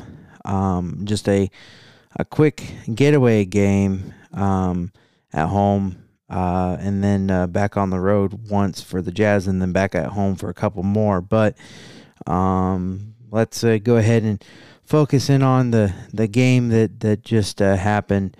And uh, like I said, 112 to 113. Suns a loser. Uh, now eight and five on the on the season. Um, still first in the uh, division, but now fifth in the conference. Um, so there there's that. Um, uh, didn't get to the line a whole lot. That was kind of the narrative uh, when I when I was watching the game is how often the uh, Heat did and uh, the Suns did not. Um, but uh, 25 points for Devin Booker, 11 of 22 uh, from the field, and one of two at the line. There, you know, he, he only made one of of two. He just didn't get there a lot, as did the rest of the team. Bam Adebayo, 30 points, 9 of 18, 12 of 14 at, at the line. Um, that's just 14 uh, uh, tries uh, for for just one dude. Uh, DeAndre Ayton, 12 rebounds, four uh, defensive and um, eight offensive. Uh, Jimmy Butler, 13 uh, boards, nine defensive and four offensive. Devin Booker, five assists, two turnovers, 42 minutes. Jimmy Butler, seven assists, zero turnovers in 35 minutes. Uh, for the Suns, Torrey Craig, 33 minutes, 4 of 10 from the field, 1 of 3 from deep, 9 rebounds, 2 assists, 10 points. Uh, Bridges, 39 minutes, 7 of 14 from the field, uh, 1 of 3 from deep, 5 rebounds, 2 assists, 15 points. Ayton, 34 minutes, 8 of uh, 10 from the field, 0 of 1 from deep, uh, 12 rebounds, 2 assists, and uh, 16 points. Uh, Cameron Payne in there for the injured Chris Paul, 31 minutes, 4 of 17 from the field, 1 of 6 from deep, 3 rebounds, 5 assists, uh, 9 points. Devin Booker, 42 minutes, 11 of 22 from the field, 2 of 7 from deep, 8 rebounds, 5 assists, and uh, 25 points. Um, Monty Williams went with um, a couple of guys earlier um, than he normally did, um, uh, such as uh, Duane Washington Jr., 19 minutes, 8 of 14 from the field, 5 of 8 from 3. He was just on fire from deep. Um, 4 assists, uh, 21 points off the bench. Um, and then uh, Damion Lee, tw- uh, 22 minutes, 5 of 9 from the field, 4 of 7 from deep, 3 rebounds uh, and assist, 14 points. Jock Landale had 2 points in 8 minutes. Um, Bismack and uh, Josh Okogie had uh, 5 and 7 minutes, respectively, no points, but a couple of uh, one rebound apiece, um, and Okogie with the one assist. Uh, Sarge Wainright and uh, Chris Paul um, out. Um, and actually, on here it says Chris Paul injury slash illness. But uh, anyways, there, there's that. Jimmy Butler, 35 minutes, 16 points. Martin, um, 37 minutes, 15 points. Uh, Adebayo, 36 minutes, 30 points. Uh, Kyle Lowry, 39 minutes, 15. And uh, uh, Strus, uh, 36 minutes, 5. Uh, Dewayne Dedmon, 12 minutes, 12 uh, point a minute. Um, Vincent, 25 minutes, 10. Um, and then Robinson, 21 minutes, 10. So one, two, three, four, five, six, seven. Let's see, four. Yep, seven uh, guys in double figure scoring. The only guy that didn't was uh, Strus um, with uh, five points. So that's a recipe for success um, for Miami. Um, that many guys, double figures. Um, Suns, 48 of 99. Uh, that's 48.5% from uh, the field. 14 of 36 from deep, 38.9%. And two of four at the line. Only two of four, 50%. Easy math there. Um, I have no sound from Monty Williams, but I imagine he might would have said something or at least asked about the free throw the free throw disparity. Um, just ridiculous. Um, 38 of 83, 45.8% from the field. Uh, 15 to 33, 45.5% uh, from uh, three point land. Just that that hurt uh, uh, the Suns there. And 22 of 25 at the charity stripe, 88%. Um, so high percentage from the field, high percentage from deep, and high percentage at the line, and a lot of opportunities at line for Miami. Um, Suns did how out rebound Miami 45 to 42 with 20 offensive boards and 22 or 25 defensive boards. Um, Miami had 17 offensive and 25 defensive. Um, uh, Miami did have uh, 23 assists to the Suns 22. Um, Suns did have nine steals to the uh, uh, Heat six, and both teams had four blocks apiece. Uh, fewer turnovers for uh, the Suns, 14 to 15. Um, 22 points given up off turnovers for the Suns, and 20 points for Miami. Fast break points go to Miami with 11, uh, Suns with 8 points in the paint, 44 for Miami, 42 for the Suns. Uh, 22 fouls um, called on the Suns. Uh, only 10 for um, Miami uh, with one technical foul. Um, largest lead of the game for the Suns, 13. Uh, largest lead of the game for Miami, 8. So um, a lot of things that just don't really add up there when you look there. I mean, yes, Miami was great from the field, great from three point land, and great for at the line, more attempts at the line. It just, you know, it, it's tough to swallow when you when you kind of go over it like that. Um, and then the only thing I have uh, sound wise is uh, Bally Sports just kind of giving their um, their brief recap uh, of the game, here is um, Bally Sports um, their their recap. Second half highlights. Miami 11 to 1 in free throw attempts in that first half, as the guys talked about. Heat led by one at the half. Then it's Bridges and DA lighting things up in the third quarter. The Suns were up by 11. And then Love that. by seven going I to the fourth quarter. So this the Suns again starting to take control. Mentioned their biggest lead 13 in the fourth. They were paying so much attention to Devin out there that DeAndre was rolling to the basket and get it. Matt Strus was not hot tonight, but he was trying to get it done It there. And that's that great block. Man, he turned him around in midair and then Busy sat on him. So that was, that was. Double dose. oh, God. Fun game. Oh, you love to see you know this intensity level like this, but yeah, um, Bam was he was he was focused. He had his 30 points and a lot of rebounds. What did he have? 15 boards or something too. He was terrific. Then on the cut through, Torrey Craig. Oh, go get it again. And he, and Bam reached in right there. I mean, he reached over the top. He, he had no way where to go other than through arms. And some of those calls should have been made, but they weren't.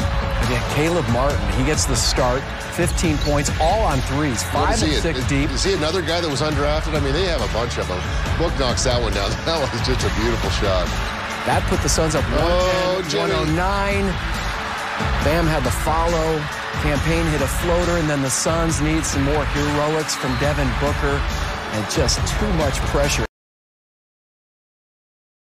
There you go. The last shot was in Devin Booker's hands. They doubled him, and he couldn't get a good shot off, um, but had to throw it up as the uh, um, clock was expiring. Uh, both the uh, um, game clock and the shot clock expiring, and, and then there there's your game. So perfect defensive execution uh, for uh, Miami there uh, to not allow Book to uh, seal the game and not allow him to get into uh, a good shot. Um, and and then of course uh, with the shot clock winding down, you just don't have much to do from there. So I mean, got to give it to Miami, but the, that that was a stark difference uh, um, for um, for the charity stripe for both teams. Um, anyway, that's the show. Um, that's everything I have for you. Um, I know well over two hours, so I, I know you guys. I appreciate it uh, for listening. Um, at Big Sky Sports Talk at gmail.com. If you want to email me about anything, suggestions, or any comments, concerns, or whatever, I'd love to hear from you.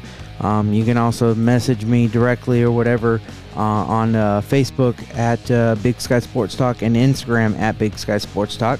As far as finding the podcast and where to listen, you can uh, go to uh, Spotify, Apple, Google, um, Amazon, Audible, iHeartRadio. We are everywhere you are.